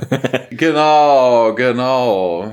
Ja, okay, diesmal gibt's ja auch keinen Gua'ul ja. zu entfernen, den man dann halt vergessen könnte oder so. ja, Dr. Warner hat auf jeden Fall so, ein, so, ein, äh, so eine wie nennt sich das denn? Das ist irgend so eine, so eine Hier Sonde. steht Endoskop bei mir. Ja, genau, Endoskop, ja, Scope. Und äh, das führt er dann irgendwie ein und äh, ja, man sieht dann, ne, kommt Cassandra das Herz näher und äh, man sieht das auf dem Bildschirm und Fraser, äh, die üblichen Sachen, ne, Puls normal und Warner schiebt sich weiter und ja, der, der Herzschlag ginge hoch und äh, Warner passt dann ein bisschen an, die, die Sicht an. Und man sieht jetzt dieses Objekt um Cassandras Herzen und äh, Fraser, hey, das sieht irgendwie, ja, als ob da Teile von organisch wären und so. Oder hey, ich werde noch ein bisschen weiter schieben und dann werde ich auch direkt eine Biopsie durchführen. Ja, Cassandras Herzschlag erhöht sich und ähm, Fraser fällt das auch auf und sagt dann auch, ja, der Puls leckt jetzt bei 140. Interessanterweise, das stand dann auch bei IMDb, so viel Medizinkenntnis habe ich jetzt auch nicht. Auf dem Bildschirm ist aber zu sehen, dass der Blutdruck 140 genau, das, ist, nicht ja. der Puls. ja, äh, Warner sagt dann, er würde ein bisschen an dem Ding rumkratzen, um äh, ja, ein paar Samples zu bekommen und Fraser, ja, hier, nee, wir müssen aufhören, wir müssen aufhören und nee, boah, das, das. Nur ein bisschen noch. ja, da, da, hätte er das mal bei Kowalski ja, gesagt. Diese ne? Noch ein bisschen mehr, noch ein bisschen mehr, ja, ja. Ja, Cassandras Herzschlag äh, erhöht sich noch weiter und dann Nulllinie. Ja, Warner zieht dann äh, das, äh, das, das Endoskop wieder zurück und befiehlt dann, ja, hier, los, dann einmal die, die Defi und ne, laden und clear und was auch immer. Auf jeden Fall diesmal Cassandras Herzschlag, nachdem die Sonde entfernt worden ist, äh, kommt von selber zurück. Und Fraser bestätigt das dann auch, ne? Warten, warten. Der Puls ist jetzt wieder normal. Und dann kommen wir zu einem Szenenwechsel. Eine mini kleine Szene, Stargate ja im Gang irgendwie, Janet und General Hammond äh, gehen dort entlang und äh, ja, Janet meint eben hier, dieses Objekt äh, in Cassandra würde die Fähigkeit haben, eben das Herz zu stoppen sofort und Hammond dann, ja, kann man das irgendwie entfernen? Sie antwortet dann, naja, sieht wohl nicht so aus, also jedenfalls nicht ohne sie zu töten dabei. Dr. Warner habe es eben geschafft, einige Proben zu besorgen und man hoffe dann, die Ergebnisse dieser Analyse dann, dass man dann irgendwie mehr darüber, über dieses Objekt sagen könne und ja, Hammond bedankt sich und wir sind in der neuen Szene in diesem ja, Gästequartur. Ja, noch zu der Szene ja. kurz, noch der, zu der Szene kurz. Natürlich könnte man das entfernen. Mhm. Ne, was ich weiß, du musst Cassandra ja theoretisch nur eine Herz-Lungen-Maschine anschließen, das Herz entfernen, das Ding abmachen und es wieder einsetzen. Also das ist zwar eine Mega-Operation, aber gehen ja, tut das schon. Bestimmt riskant. Ja. ja, klar.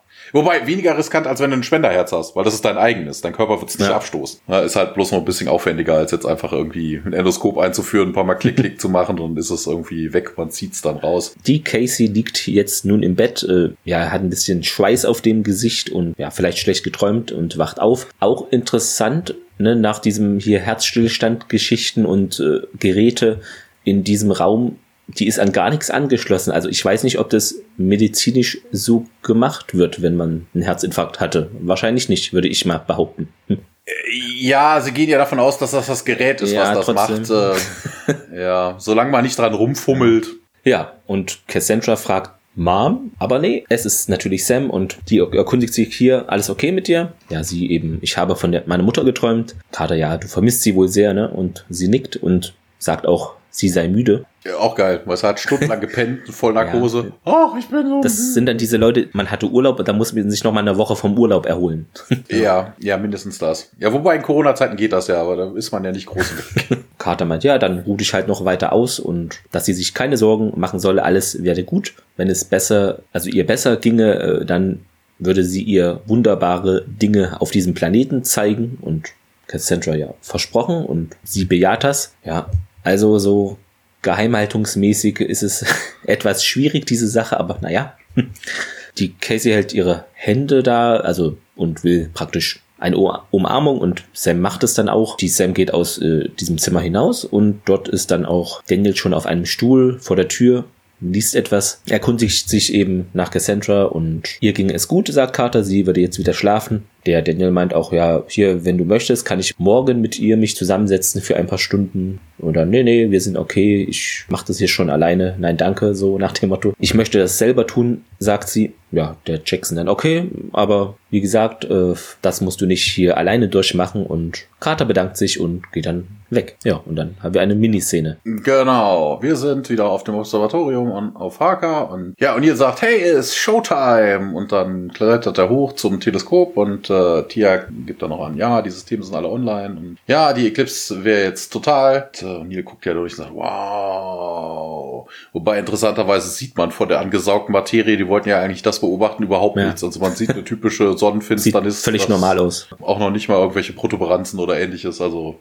Sonnenfinsternis. Ja, wir sind zurück auf der Erde. Wir sind wieder im Labor. Carter und Daniel gucken auf das, äh, auf das Röntgenbild und ja, hier, da scheint, sagt Carter, da scheint irgendwie eine, eine Fettschicht zwischen den beiden Seiten des Objektes zu sein. Also es scheint aus zwei Hälften zu bestehen. Da ist eine Fettschicht zwischen und diese Fettschicht würde sich wohl langsam auflösen. Ja, und ne, Daniel an, ne, was ist das Besondere? Und ja, Carter sagt, ich werde da ein bisschen, bisschen mal experimentieren mit. Die eine Seite des Objektes scheint wohl eine Kombination zwischen, äh, was war das, Kalium? Ähm, ich glaube, ja. Kalium und Eisen zu sein. Die andere Seite wäre wohl aus Naquada. Fraser dann, ja, ich weiß nicht, das Naquada in ihrem Blut, ähm, das Objekt könnte das irgendwie sammeln oder so. Wobei das auch schwachsinnig ist, wenn das vorher nicht so gesehen ja. war auf irgendwelchen äh, Checks. Also ich würde eher sagen, das ist mehr so von wegen, da ist irgendwas so Nanitenmäßiges in ihr und das, das baut das Objekt aus äh, Material, was es im Blutkreislauf findet ja. oder irgendwie sowas. Wobei das ja natürlich jetzt albern ist, ne? Wir haben am Anfang, deshalb komme ich jetzt auch nochmal drauf zu sprechen, wir haben am Anfang gesagt, man hört irgendwelche Klickgeräusche und das sieht nicht nach einer mechanischen Apparatur aus. Das ist halt wirklich nur so ein Gitternetz, was um das Herz herum liegt. Also da ist nichts Mechanisches dran, da bewegt sich nichts. Also was da auch immer klicken sollte, ich weiß es nicht. Soundeffekte. Vielleicht die Eieruhr, die anzeigt, wann das Ding dann endlich mal fertig ist. Ja, ähm, Carter geht nochmal drauf an, ne? ja, hier, ne, Kalium wäre irgendwie das äh, aggressivste Alkalimetall der auf der Erde und äh, ja, mit kombiniert mit einer kleinen, einer kleinen Konzentration von Aquada und ja, Danny lässt sich aber auch gar nicht aussprechen, sagt dann, ja, das klingt aber nicht so gut und äh, ja, Carter hat das Experiment aber auch schon vorbereitet. Wir sehen auf einem Monitor zwei Roboterarme in einem äh, kleinen Raum und sagt dann, Carter erzählt dann, ja, der Raum wäre wohl im Sub-Basement, also noch unter dem letzten Level vom Stargate Center, wäre mit Blei versiegelt und ja, mal gucken, was denn jetzt passiert, wenn sie diese beiden Objekte zusammenpappen würde. Ja, Carter gibt ein paar Computerkommandos ein und Daniel guckt weiter auf den Bildschirm und fragt dann, wo sind denn die, die Samples? Und äh, Carter sagt dann, ja, hey, hier das mikroskopische Partikel. Die Roboterarme kommen sich näher und da macht's Kaboom und ja, der Monitor geht aus. Ja, Fresh sagt dann, ja, die Anzeige ist off the scale. Gamma und Partikelstrahlung und Daniel wieder direkt der Schisser, der ist, oh, are we safe, are we safe? Carter, ja, aber wir haben ein riesengroßes Problem und äh, Daniel, ja, okay, äh, wenn zwei mikroskopische Partikel das auslösen können, dann könnte das Objekt innerhalb von Cassandra eine Nuklearreaktion ein Million Times bigger auslösen. Da komme ich nachher nämlich nochmal drauf. Ja, und dann haben wir auch schon wieder einen Szenenwechsel. Zurück in dem Observatorium auf dem Planeten. Jack äh, schaut eben in das Teleskop, relativ gedankenverloren und plötzlich schaut er sich, also sein Gesichtsausdruck, irgendwas ist dann da und Tirk schaut auch parallel auf dem Computer nach. Also dann sieht man rechts unten war es, glaube ich, so ein wie ein blinkender Stern in der unteren Ecke des Bildschirmausschnittes und das kommt auch irgendwie näher und ja, O'Neill fragt, was das denn sei. Chirk, ja, vielleicht ein Stern. Sie äh, zoomen dann da etwas heran und ja, noch sehen sie da auch nichts, aber nee, hier, das ist viel zu nah, um ein Stern zu sein. Es ist ein Schiff äh, und dann, was zum Teufel ist das? Und Tialk dann, ja, es ist eben hier ein Guault-Schiff. Äh, ja, im Englischen sagen sie, es wäre eine Guault Tech Vessel, aber zu sehen ist ein Mutterschiff. Ja, genau, es ist ein normales Mutterschiff, ja. Wir sind nun wieder im Briefing Room auf der Erde im Stargate Center. Da ist Daniel und er meint eben, es könnte wohl hier eine Falle sein. Die Gua'uld löschten alle, ja, alles Leben eben da auf diesem Planeten und bei dieser Anlage dort aus, äh, außer eben diese Cassandra. Man ließ uns wohl hier glauben, es sei unsere eigene Schuld. Sie hätten wohl antizipiert oder gewusst, man würde das Mädchen dort nicht alleine ja, zurücklassen und würde sie eben dann da einschleusen äh, in das Stargate Center und Carter dann, es ist wohl eben als ob sie einen Weg für uns äh, da entwickelt hätten, ihnen bei der Erschaffung des Gerätes zu helfen, nachdem sie durch das Stargate kamen und dann entdeckt man das erst, bis es, wenn es zu spät ist, so nach dem Motto. Ja, wie Daniel denn jetzt an dieser Stelle auf die Gua'uld kommt, sie haben auf dem Planeten keinerlei Anzeichen von Gua'uld-Aktivität gefunden, also wegen irgendwas ist da passiert ne, er, er sagt ja offen wegen, hey, die haben ihre Technologie benutzt, um dieses Ding in sie mhm. zu packen, was ja gar kein Ding ist. Das Ding hat sich ja erst entwickelt. Aber interessanterweise, was, was dieser ganzen Theorie von Daniel widerspricht, weil, warum sollte Cassandra dann davon nichts erzählen? Also wenn da wirklich Goa'uld gelandet werden, irgendwas ja. ausgeschleust hätten, die Leute vergiftet hätten oder ähnliches oder Cassandra entführt hätten, um ihr dieses Ding einzupflanzen, was auch immer das ist, Warum hat sie sich dann bereitwillig, auch wenn er grinste, von einem T-Alk dann mitnehmen lassen? Weil das wäre ja vermutlich ein Jafar ja. gewesen, der sich Cassandra hätte geschnappt hätte, ihr irgendwas injiziert hätte. Sie, genau, sie hätte vor einem Jafar ja. Angst Aber gehabt. der hat so freundlich also das macht dann, also ja, das macht überhaupt gar keinen Sinn. Und Cassandra hätte ja vermutlich davon auch erzählt, ne? Also ja. von wegen, da sind böse Männer gekommen, die haben irgendwas mit mir gemacht oder so, ne? Aber Cassandra nichts. Also, wie auch immer das Ding in Cassandra gelangt ist, also auf die Idee zu kommen, dass es Goa'uld gewesen wären, äh, ja, ich weiß nicht. Also ja, wir sehen, da sind irgendwelche Goa'ulds in der Gegend, haben wir ja gerade bei Tialk und Jack gesehen. Michael Shanks hat das Drehbuch einfach äh, gelesen. Also, ich, ich weiß nicht, wie sie auf diese Idee kommen. Also vor allen Dingen, wie dieses Ding jetzt in Cassandra gekommen ist, das wird ja auch in der ganzen Folge überhaupt nicht erklärt. Nee, nee, das ist halt da und wir müssen damit umgehen. Ja, ähm, ja also wir waren bei Carter. Ja, genau. Und jetzt äh, Dr. Fraser dann, ja, wir haben hier Eisenpräparate ihr gegeben. Also vielleicht ist es sogar so, dass dieses Gerät, dass man das, dass sich das irgendwie mit Stromstoßen da einschaltet, äh, äh, also als wir sie eben da wiederbelebten. Und Hammond dann, ja, okay, es hat die Macht, uns zu zerstören. Carter, ja, zumindest diesen Komplex könne es zerstören, sei auch eine Bedrohung für die Gua'uld und das Stargate. Ja, und dann Daniel darauf, also sie benutzten praktisch dieses kleine Mädchen als eine Art, ja, trojanisches Pferd. Hammond fragt eben nach dem Countdown, also wie viel Zeit man noch haben würde. Und Dr. Fraser meint, es sei genau hier eine Stunde und 52 Minuten. Ja, Hammond wundert sich, hä, wie kann man das so genau äh, voraussagen? Dr. Fraser meint, ja, das wäre eben bestimmbar durch diese zelluläre, den Zerfall der Probe, die eben Dr. Warner entnommen hat. Und das scheint wie ein Uhrwerk abzulaufen. Ja, und wieder ein Szenenwechsel. Wir sind in Cassandras Raum. Cassandra äh, wälzt sich ein bisschen im Bett hin und her. Carter sieht ihr dabei zu von der Tür aus und Daniel kommt dann auch rein und äh, ja, Cassandra hustet so ein bisschen. Ja, beide schauen sich das Ganze ein bisschen an und ähm, Carter fragt dann, ja, wie konnten die sie ihr das antun? Ja, Daniel, ja, und gut halt, ne? Es ist nur ein Werkzeug. Ihr Tod wäre nur ein, ein billiger Weg, ähm, um uns loszuwerden. Und Carter hat so ein paar Tränen in den Augen und ja, sie jammert so ein bisschen rum. Ich weiß, ich sollte irgendwie fern von den Dingen sein. Also, ähm, nee, wie sagt man dazu? I'm supposed to be detached. Also nicht so, das sollte mich ja. nicht so mitnehmen. Und Daniel dann, hey, wer sagt denn sowas? Und Carter dann, ja, manchmal vergesse ich einfach, dass du nicht im Militär bist. wieder ein Szenenwechsel, wieder eine kleine Szene und äh, ja, man guckt auf den Monitor und Tiak sagt, hey, das Schiff ist vom Goa'uld Niati, ein Enemy Apophis. Und dann frage ich mich dann, man sieht halt immer nur noch das ist Mutterschiff. Woran sieht er das? Die sehen alle gleich aus. Ja. Also wir sehen ja noch andere Mutterschiffe in dieser Serie. Ist jetzt nicht so, dass das eine viereckig ist, das andere rund, das andere dreieckig. Oder andere oder Farbmarkierungen oder so, aber das, die sehen wirklich alle. Genau, ne, die sind ja. alle Gold und huh, die haben alle dieselbe Form. Ich habe keine Ahnung, woran. Der spürt das. Ne, woran Tiak da jetzt Ja, Naquada im Blut, ja natürlich, ja. Dem Schiff auf jeden Fall ähm, entfliegt ein Objekt und ja, Nila, was zum Geier ist denn das? Und Tiak sagt, ey, wir müssen abdampfen. Dann nehme ich noch eine kleine Szene mit. Wir sind wieder im Stargate Center, diesmal in Hammonds Office. Hammond legt gerade das rote Telefon auf und Carter, ey, Sir, ich weiß, die Entscheidung ist nicht einfach und äh, Hammond sagt dann doch, wäre sehr, sehr einfach, aber die Konsequenzen wären das Schwierige an der ganzen Geschichte und Carter dann, ja, nee, da muss doch einen anderen Weg geben. Hammond, nee, gibt es absolut nicht. Es gibt keinen Weg innerhalb der, auch innerhalb der Zeit, ne, das Objekt aus dem Mädchen herauszukriegen, ohne sie umzubringen. Und deshalb hätten sie keine Chance. Und äh, ja, nach äh, Dr. Frasers äh, Messungen mit dem Atomzerfall haben wir eine Stunde und äh, 25 Minuten. Und das Mädchen soll sich fertig machen, um durch das Stargate zurückgebracht zu werden. Und Carter ja, das mache ich selber, Sir. Und Hammond sagt, yeah, SG4 geht mit und O'Neill und Tiak sollen mit ihnen zurückkehren. Was ja auch klar ja. ist, wenn das Ding da explodiert, wäre es natürlich blöd, wenn Tiak und ihr da einfach sitzen bleibt. Also, das sind manchmal so Regeln. Es gibt ja, ich weiß gar nicht, ob es das wirklich gibt oder ob das nur so, ein, so, ein, so eine Urban Legend ist, ne? Von wegen bei der Bundeswehr mit dem, am Ende eines Baumes ist das Klettern einzustellen. ja, natürlich.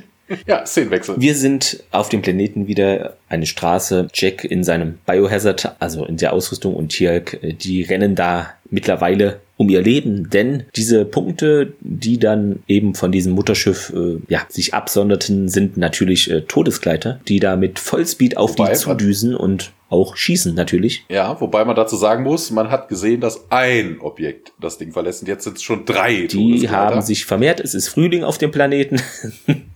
Genau. Und natürlich auch sehr, sehr gut, weißt du, TX sagt, komm, wir müssen hier schnell abdampfen ne, und dann gehen die erstmal hin und ziehen sich nochmal ihre, ihre Klamotten an. Ja, und alles mitnehmen. Also, oh. Die werden mysteriöserweise äh, gar nicht getroffen äh, von diesen Schüssen. Ja, die gehen in so ein, also die springen eher in so einen Graben da äh, in Deckung. Bäume und Gebüsch ist dort. Tialk stellt natürlich fest, man müsse jetzt ganz schnell hier zum Stargate kommen. Und O'Neill, ja, kein Widerspruch. Und Tialk führt weiter aus, ja, hier dieser Ult Nirti äh, schickte einst einen Abgesandten des Friedens wohl, um einen Vertrag über ein Stargate äh, auszuhandeln, das Apophis eben unter seine Kontrolle brachte. Das sei damals aber nur eine List gewesen, um eben dieses Stargate zu zerstören. Und O'Neill, ja, wie denn? Ja, und Tirk, ja, sobald eben er das Stargate betrat, gab es eine gewaltige Explosion. Nur mal kurz ausgeführt, Nirti ist später eine Frau. Also hier ist es noch ein R und danach gab es irgendwie eine OP und ist dann in der Serie eine Frau später.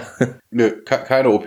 Es sind ja, Goa'uld sind ja erstmal ja, geschlechtsneutral. Aber. Na, außer vielleicht eine Harte ja. oder so. Also von wegen der, der Host kann ja immer irgendwas sein. Ob ja, das Frau, stimmt. Mann. Genau, also hat sich vielleicht dann geändert. Und die meint, hä, die Kleine und Tia knickt darauf. Also sie haben jetzt auch praktisch diesen Wissensstand. Im ersten Moment habe ich mich an der Szene ein bisschen irritiert und so fing, das fällt Tiag jetzt ein, aber ja, natürlich, jetzt kommt er erst auf eine IRT, nachdem er dann weiß, hier, da ist irgendwie ein IRT da irgendwie im Orbit ja. mit, mit, seinem, mit seinem Mutterschiff. Ähm, aber im ersten Moment dachte ich auch, hä, warum hat er das nicht ja, vorher erzählt? Das denke ich mir bei Tiag eh manchmal, dass er so äh, Sachen immer erstmal so fünf Minuten später sagt. Aber hm, manchmal ist es so, ja. Dann eine Miniszene im Gate Room des Stargate Centers. Sam und Cassandra sind dort, stehen vor dem Tor und warten eben darauf, dass äh, rausgewählt wird. Alle haben diese, wie sagt man, ja, diese Schutzanzüge dort an. Die Cassidy wirkt auch, äh, Cassidy sage ich schon, Cassandra wirkt sehr schläfrig irgendwie auch. Ja, interessanterweise Warum haben sie Cassandra so einen Schutzanzug angezogen? Sie ist doch immun. Ja, das stimmt, das hat keinen Sinn. Und, genau, und vor allen Dingen, warum ist Sam damit noch angezogen? Weil sie haben doch vorhin vorgestellt, na, also, nachdem Dr. Fraser sagte so von wegen, hey, sie hat es nicht, so von wegen, ne, und selbst wenn sie es hätte, halten sie einfach nur ein bisschen ja. Abstand. Warum brauche ich das Ding dann überhaupt? Also, warum hat Sam das dann an? Also, es ist auch so Safety first, auch wenn es keinen Sinn macht. Ja. ja. ja, es kommen so ein paar Miniszenen. Na, wir sind wieder auf Haka, die, die Todessterne, wollte ich schon sagen, die uh. Todesgleiter feuern noch auf O'Neill und Tialk und sie laufen weiter auf das Stargate zu. Ja, Szenenwechsel. wir können das jetzt im Sekundentakt wechseln wir uns jetzt ab. ja, wieder im Gate Room des Stargate Centers. Ähm, Davis äh, meint über Lautsprecher, ja, Chevron 3 sei verschlüsselt und ja, Cassandra sieht so Sam an und wird dann ohnmächtig. Sam hebt sich schnell auf, also sie sagt ein bisschen so zusammen. Chevron 4 wäre nun verschlüsselt und ja, Sam reißt dann diesen, hier steht Hut, aber das ist ja kein Hut, also einfach diese, wie sagt man, Helm oder was es ist vom Kopf. Cassandra fragt sie und Janet sieht dies nun von oben und läuft hinunter zu denen. Was natürlich auch völlig sinnfrei ist. Ne? Also bitte, das Mädchen stirbt in ein paar Minuten sowieso, weil es explodiert. Ne, aber dann, oh Gott, oh Gott, sie ist kollabiert. Ich muss sie, ich muss sie wiederbeleben oder was auch immer. Die reagiert ja, immer so, also egal was wirklich ist. Nicht ja. aus, die kann nicht aus ihrer Haut, also mal ganz ernsthaft. Vor allen Dingen, okay, äh, das Mädchen explodiert in 20 Minuten, ich brauche 30 Minuten, um sie wiederzubeleben.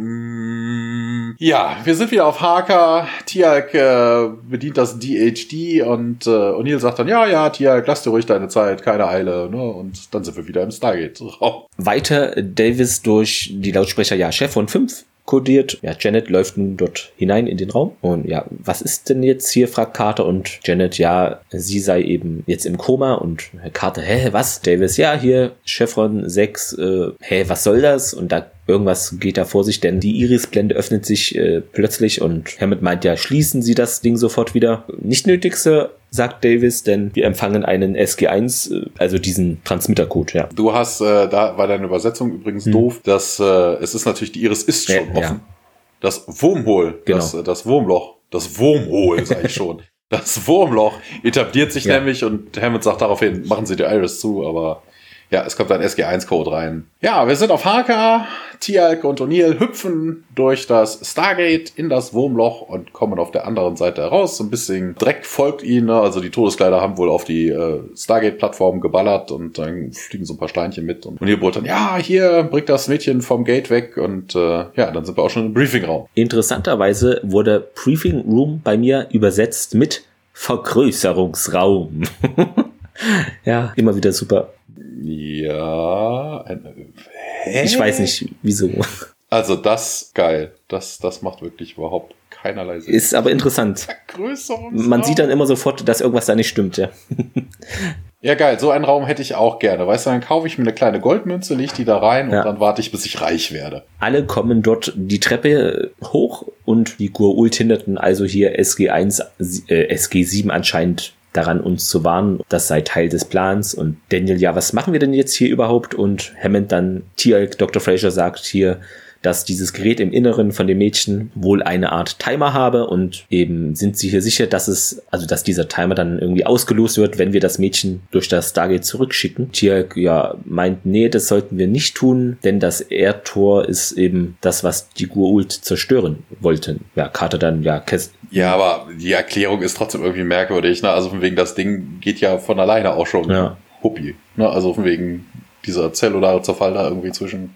Carter dann weiter, ja, ihr Gesundheitszustand äh, verschlechtert sich und als man eben in Stargate-Nähe kam, Hammond dann, ja, nun, dann, ich kann hier die Sicherheit dieser Einrichtung nicht riskieren, man solle sie woanders hinbringen und O'Neill stimmt zu und meint, ja, was ist denn hier mit dieser verlassenen Nuklearanlage in also ich glaube, der Autor wird gar nicht erst genannt, sondern er wird dann unterbrochen von Hammond, der meint, ja, richtig, genau, hier ist ja auch nur 20 Minuten entfernt. Hammond geht dann in sein Büro, hebt dann sein rotes Telefon ab und er möchte eben jetzt mit dem Verteidigungsminister sprechen und sagen sie ihm hier, es ginge um Leben und Tod. Ja, er meldet sich aber merkwürdig. Ja. Er sagt im Englischen, sagt er, ich weiß nicht, im Deutschen müsste es dann, er meldet sich als Generalmajor. Stimmt. Das, was ja aber falsch ist. Er ist der General. Ein Generalmajor ist eine Stabsstelle eines Generals. Ja. Also, er hat sich plötzlich weniger important gemacht. Also, er ist sein eigener Sekretär. Wegen dem Urlaub, dann hat er sich selber ein bisschen zurückgestuft.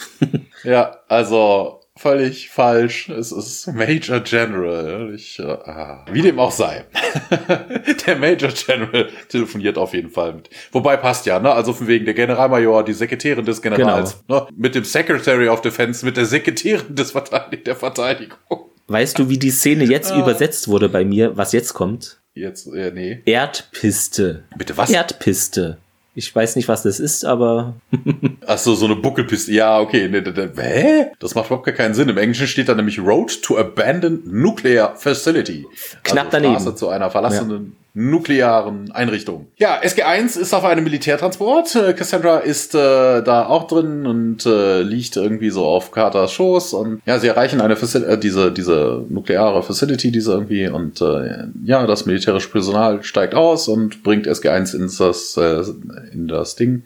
Wobei es ja nicht ganz SG1 ja. ist, ne? Ich glaube, also Tiak war Tiak dabei, ich weiß. Mm gar nicht. Ich glaube, ich habe ihn nicht nee. gesehen. Na egal. Auf jeden Fall Carter äh, trägt die komatöse Cassandra und äh, ja, sie kommen an einen, an einen Aufzug und, und jetzt sagt dann, hey, hier, ich kann sie, ich kann von hier an übernehmen und Carter sagt dann, nee, nee, das ist schon okay. Der Aufzug geht auf ähm, und Neil sagt, der Fahrstuhl bringt sie 30 äh, Stockwerke durch massiven Fels nach unten, braucht drei Minuten, um nach unten zu kommen und ja, sie hätte vier Minuten um wieder zurückzukommen. Also der Timer liegt wohl bei sieben Minuten. Carter nickt und betritt den äh, Aufzug und ja, sie hat Cassandra immer noch in den Armen.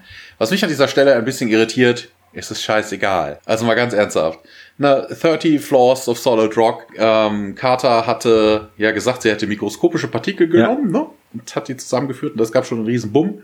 Und dann hat sie selber auch noch behauptet, so von wegen, hey, wenn das passiert, im Cassandra passiert, wäre das millionenfach. Ich gehe eher davon aus, als wenn du wirklich Partikel hast und um Cassandras Herzen ist der wirklich sichtbares Zeug. Da wirst du billionenfache Stärke haben. Das wird den ganzen Planeten zerfetzen. Das ist eigentlich fürchterlich egal, wo du bist, wenn das passiert. Halt dieser Aktionismus irgendwie den Schaden begrenzen, auch wenn es unrealistisch ist, würde ich mal sagen. Ja, ja, also von wegen, äh, ne, das, das würde nicht ausreichen. Also, ne, sie hat gesagt, sie hat mikroskopische Partikel davon abgeschnitten. Du kannst davon ausgehen, dass dieses ganze Konstrukt dann billionenfach an mehr Partikeln hat und wenn die explodieren, dann ist die ganze Erde vermutlich mehr als die Erde Fritte. Wir sind äh, im, diesmal im Aufzug und Cassandra, ja, macht die Augen auf und schaut sich ein bisschen um und schaut noch Carter an und ja, wo, wo gehen wir denn hin? Und Carter ist entsetzt darüber, dass sie irgendwie wach geworden ist, wobei ich glaube, von der Explosion wird die eh nichts merken, aber ist egal. Please go, go back to sleep, sagt sie. Und ähm, Cassandra, hey, ich bin überhaupt nicht mehr müde. Ja, Carter setzt äh, Cassandra dann ab. Die schaut sie an und äh, Cassandra fragt, ja, weinst du? Und Carter hat tatsächlich ein paar Tränen in den Augen. Szenenwechsel zu einer Miniszene oben an der Oberfläche. Daniel, O'Neill und Tialk schauen auf die Nummern des Aufzuges, ne, die dann da an, angezeigt werden, wo der Aufzug sich befindet. Und wir springen zurück in den Aufzug. Carter sagt, hier, setz dich hier ruhig hin, ruh dich etwas aus, okay? Ja, sie sind unten angekommen, das muss man noch dazu sagen, sie sind ja. unten angekommen und gehen dann ne, den, den Weg unten lang und na, sie kommen in irgendeinen so, so einen Bunkerbereich so ein extra. auf jeden Fall. Ja, wow. Ja. ja, die Cassandra meint aber hier, du hast mir doch versprochen, du würdest mich nicht alleine lassen. Die Kater kämpft mit den Tränen und meint auch, ja, ich komme zurück, okay? Ich werde zurückkommen. Casey nickt dann, du bist sehr tapfer, weißt du das? Und sie nickt nochmal und sagt auch dann, ja, ich bin sehr mutig. Carter dann, ja, ich muss jetzt hier diese Tür schließen. Casey nickt, ja. Sam verlässt dann den Raum und weint jetzt sehr stark und ja, sie schauen sich so ein letztes Mal an. Diese schwere Bunkertür wird von ihr ähm, abgeschlossen. Sie dreht das sind so diese Rede, also kennt man aus diesem Film. Ja, so U-Boot. Genau, stimmt, hat ja. etwas von U-Boot. Cassandra hört man noch so leise durch die dicke Tür. Sam, Sam. Diese schluchzt weiter und tritt nun in den Aufzug und will jetzt hier nach oben fahren, schlägt auch so mit den Fäusten gegen die Wände, also ist sehr verzweifelt. Ja, setzt sich dann in eine Ecke. Plötzlich sieht es so als, äh, aus, als haben sie eben begriffen oder irgendwo ein Gedankenblitz äh, drückt dann auf diesen ja, Stoppknopf und der Aufzug bleibt dann stehen. Szenenwechsel, wir sind oben und Daniel ist der Einzige, der immer noch auf dieses Panel guckt, äh, wo die Zahlen anzeigen und äh, merkt dann, dass sich die Richtung ändert und sagt dann, hey, Jack, sie geht wieder runter. Und O'Neill, ja, hey, hier, Carter, Carter, also ne, versucht so über die Sprechverbindung zu erreichen, und, ne, aber passiert irgendwie nichts. Dann sind wir wieder oben, Carter macht die Tür wieder auf und äh, kommt zu Cassandra rein Unten und man du? hört dann Carter. Ja, unten, genau. Und man hört dann O'Neill über den, über den Lautsprecher, Sam, do read me. Und Carter dann, hey, Colonel, ich bleibe. Ja, um also ist eigentlich das Gespräch wird ja. dann aus jeder Perspektive halt ein paar Mal beleuchtet, also wirklich so ein bisschen hin und her und oben dann O'Neill negative, negative und Carter, ja, Colonel, sie ist doch wach. Daniel, oh Gott, unten wieder, äh, wobei, warum macht Carter dann? Ne? Sie, sie macht die Tür zu und ja, verschließt sie auch und so, ne? Also wenn was passiert, damit oben nichts passiert. Ja, wahrscheinlich. Man hört O'Neill halt über den Lautsprecher, Captain Carter, ich befehle Ihnen, hier hochzukommen, jetzt, sofort. Und Carter nimmt Cassandra in den Arm und ähm, Cassandra erkennt wohl den Ernst der Situation und fragt, are we going to die? Und Carter dann, nein, das werden wir nicht. Also, wenn sie sich da so sicher wäre, hätten sie auch hochfahren können, aber. Wir sind jetzt wieder dort oben. Jack schaut auf seine Uhr, zählt auch runter also die Uhr zählt runter, 59 Sekunden seien noch vorhanden und O'Neill dann zu Tialk und äh, Daniel, ja, okay, schön Jungs hier, verzieht euch, aber die beiden äh, sehen sich an und meinen, nee, wir bleiben auch hier. Jack nickt dann. Wir sind dann wieder unten in diesem Bunkerraum. Wir sind beide sehr tapfer, sagt äh, Cassandra und Carter bejaht das und sie sagt auch, ich habe dich lieb. Carter sagt, ja, ich dich auch. Sie umarmen sich dann und dann geht's wieder nach oben. Dort guckt Jack immer noch auf seine Uhr. Da sind es jetzt nur noch 20 Sekunden. Er meint dann, okay, hier, los geht's zählt dann runter 9, 8, 7 und dann 1 und die Uhr von ihm piept dann aber merkwürdigerweise passiert gar nichts. Interessanterweise ist hier irgendwie, äh, ich weiß nicht, wo das Transkript diese Szene her hat, weil die ist im Englischen gar nicht so. Okay. Also ich weiß nicht, wie es im Deutschen ist. Ne, O'Neill sagt, alright, here we go. Und im Transkript steht dann, dass er 3, 2, 1 runterzählt. Das tut er, ey. Auf Ja. meiner, also auf meiner Blu-ray nicht. Er sagt nur, alright, here we go. Das Und haben die einfach dazu geschrieben. passiert nichts. Jackson meint hier, ich fühle gar nichts und, und die, wir haben uns vielleicht in der Zeit geirrt. Dann ist da wohl noch irgendwie ein Fehler in dieser Szene, denn während äh, Jack eben das erste Mal auf seine Uhr schaut, äh, zeigt diese 7.42 Uhr an und später, also diese sieben Sekunden oder was es ist, äh, zeigt sie 7.41 Uhr an. Also wir bewegen uns in der Zeit zurück. 41, ich hatte irgendwas von 43 gelesen, dann dachte ich mir, hä, wo ist denn das jetzt Ach so, das nee, nee, Problem? ein- wenn, du 41, 7 Uhr ja. zwei, wenn, du, wenn du 7 Uhr 42 Ja, hast oder sowas in 58 Sekunden, sieben Sekunden später ist schon 53, also Ja, Jackson, ja, okay.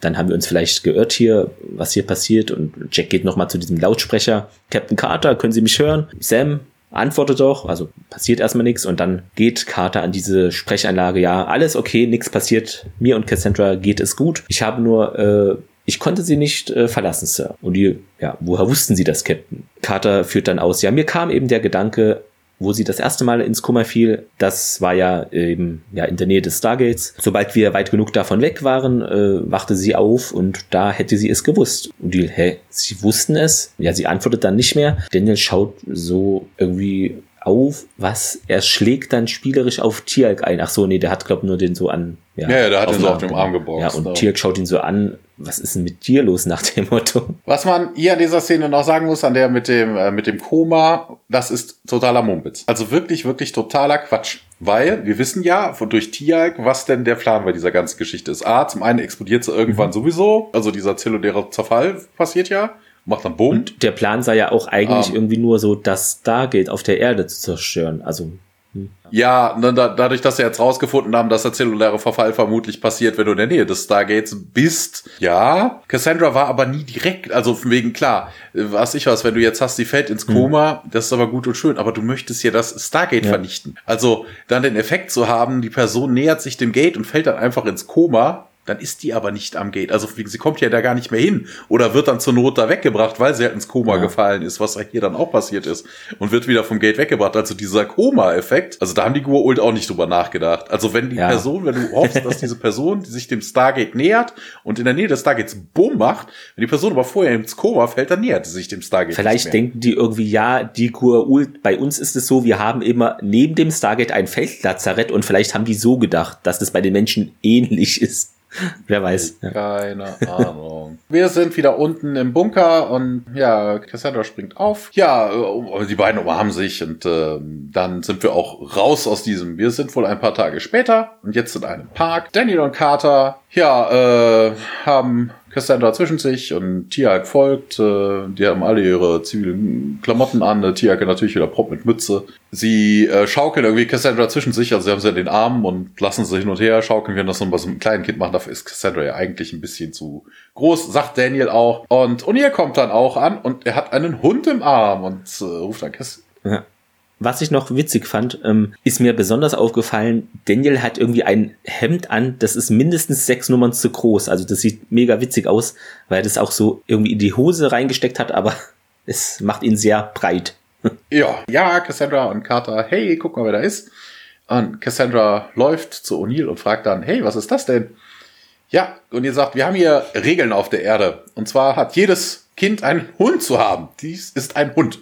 Und er gehört nun dir. Und O'Neill gibt dann den Hund an Cassandra weiter. Carter, Daniel und Tiag äh, setzen sich dann an einen Picknicktisch. Ne, die kennt man ja aus so amerikanischen Filmen, die haben ja öfter im Park solche, solche Picknickbänke stehen. Ja, sie schauen O'Neill und Cassandra irgendwie zu und Daniel erkundigt sich dann bei Carter, hey, wie, wie sicher warst du dir denn eigentlich wirklich? Und Carter sagt, ich kann das nicht erklären, ich wusste es einfach. Und Tiag dann, ja, ey, vielleicht Mutterinstinkte. Und Carter grinst und ja, sehr, sehr subtil, aber nein. Wobei das eigentlich genau die Erklärung dafür sein wird. Ja. Und ähm, sie wechselt auch das Thema und sagt dann, Dr. Fraser ähm, wird sich darum kümmern, dass sie qualifizierte Eltern bekommen wird. Und äh, Daniel dann, ja, qualifiziert im Sinne von, sie haben die richtige Sicherheitseinstufung. und Carter, ja, ich, ich würde es auch nicht wundern, wenn Dr. Fraser sie selber behalten würde, wobei das auch albern klingt, sie selber behalten würde. So ein Und Gegenstand. Ja, eben wie so ein Gegenstand, ne? Aber ist in Ordnung, solange Cassandra happy ist. Und Tialk, ja, scheint so, wobei in dem in dieser Szene ist Dr. Dr. Fraser überhaupt nicht dabei. Also von wegen, ob sie mit Dr. Fraser glücklich sein würde, woher will man es wissen? Sie ist nicht hier, ja. sie lacht nicht mit Dr. Fraser. Naja, okay, nee, das klingt ein bisschen merkwürdig. Vielleicht steht es auf Dr. Spiele, aber das wäre dann eher Carter, die auf sowas steht. Ja. Ähm, Carter äh, wechselt dann aber auch das Thema und sagt, ja, sie wäre jetzt wieder entspannter, ne, das Objekt sei geschrumpft. Also ich hoffe mal nicht geschrumpft, dann wird es nämlich das Herz zerquetschen, aber es mhm. würde sich wohl auflösen, dass äh, ihr, ihr Körper würde das wohl reabsorbieren. Äh, ja, in dem Moment kommt Cassandra rüber, hat den Hund im Arm und sagt dann, hey, Cassandra, und äh, dann sagt Cassandra, das hat mich auch so ein bisschen gewundert, hey, Samantha, see my new dog? Wo ich mir denke, hä? Sie hat die ganze Zeit Sam zu ihr gesagt, warum plötzlich so, so förmlich? kaum neue Eltern. Dr. Fraser schon werden andere Leute. Autoritätsperson. Ja, Carter, hey, ist das ein neuer Hund? Und äh, Cassandra erklärt Casa die Welt. Ja, ja, das ist eine Erdenregel. Jedes Kind hat einen zu haben. Sehr Aber gut. mir macht das nichts aus. Und Carter zieht die Augenbrauen hoch. Er ist so ein bisschen Vulkaniermäßig und guckt O'Neill an. Und O'Neill sagt ihr dann, ja, hier, nimm doch den Hund mal, mal einen Spaziergang mit dem. Ja, und er setzt den Hund dann unten auf den Boden und sagt dann, hey, Tiak, hier, weißt du irgendwas über Hunde? Und Tiak, nothing. Nur so in seiner typischen hm. stoischen Art. Und hier winkt, winkt den beiden und äh, Tiak und Daniel folgen ihnen und äh, Cassandra. Ach so, er hat O'Neill sagte, why don't I take the dog for a little walk? Also er möchte den Hund ja. ausführen.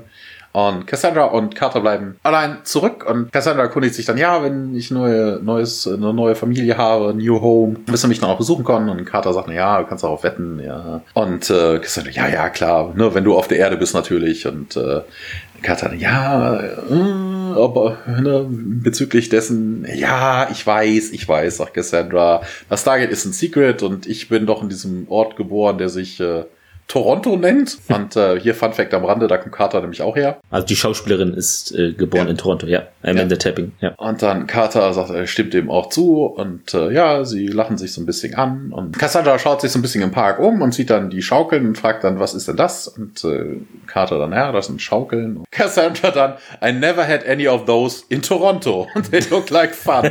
das ist auch großartig. Sam stimmt den ganzen zu und sagt, er komm schon und dann gehen sie Hand in Hand zu den Schaukeln rüber rüber. Und damit endet das Ganze. Nun zur Trivia. Wir haben schon viele Sachen eingebaut, deshalb fallen ein paar Sachen weg. Aber es ist wohl so, dass äh, die Gua'ul-Technologie bzw.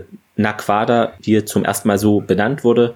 Kann sein, dass es früher nur so als Naquatria oder anders benannt wurde. Dann noch etwas Interessantes. Ähm, zu dieser Folge gibt es Produktionsnotizen. Und zwar lese ich das mal vor. Also das ist jetzt übersetzt, ne? ist natürlich auf Englisch eigentlich. Terrell Rothery, also die Schauspielerin hier von unserer Ärztin, hat nämlich äh, gesagt, ich habe viele Rückmeldungen von Zuschauern erhalten, die mir sagten, wie sehr sie die Bindung mögen, die sich zwischen Fraser und Sam Carter entwickelt hat. Carter bekommt in Hathor einen großen Einblick in den Hintergrund des Doktors, als die beiden eben gegen die Goa'uld kämpfen.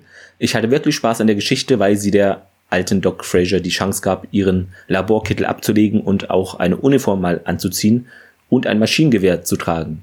Hat die das da echt getragen? Achso, in der vor vorherigen Folge, ja, okay. Aber es war die Episode Singularity, die ihre Beziehung wirklich gestärkt hat. Carter hängt an diesem kleinen Mädchen namens Cassandra, nachdem sie und SG1 sie vor den Goa'uld gerettet hatten. So gerne sie sich auch um Cassandra kümmern würde, sie weiß, dass sie wegen der Verwicklungen mit SG1 das nicht tun kann und eben dann Spoiler, Dr. Fraser dieses Kind äh, später adoptiert. Dank der Freundschaft, die Fraser mit Sam und den anderen geschlossen hat, ist sie zu einem dreidimensionalen Charakter geworden und eben nicht nur eine Pappfigur, die medizinisches Fach Chinesisch von sich gibt. Genau, das hat sie in einem Interview 1999 mit Steve Ramo gesagt. Dann noch etwas zu Amanda Tapping, die in einem Interview von Gate World sagte, es gibt offensichtlich äh, prägende Momente für jeden unserer Charaktere.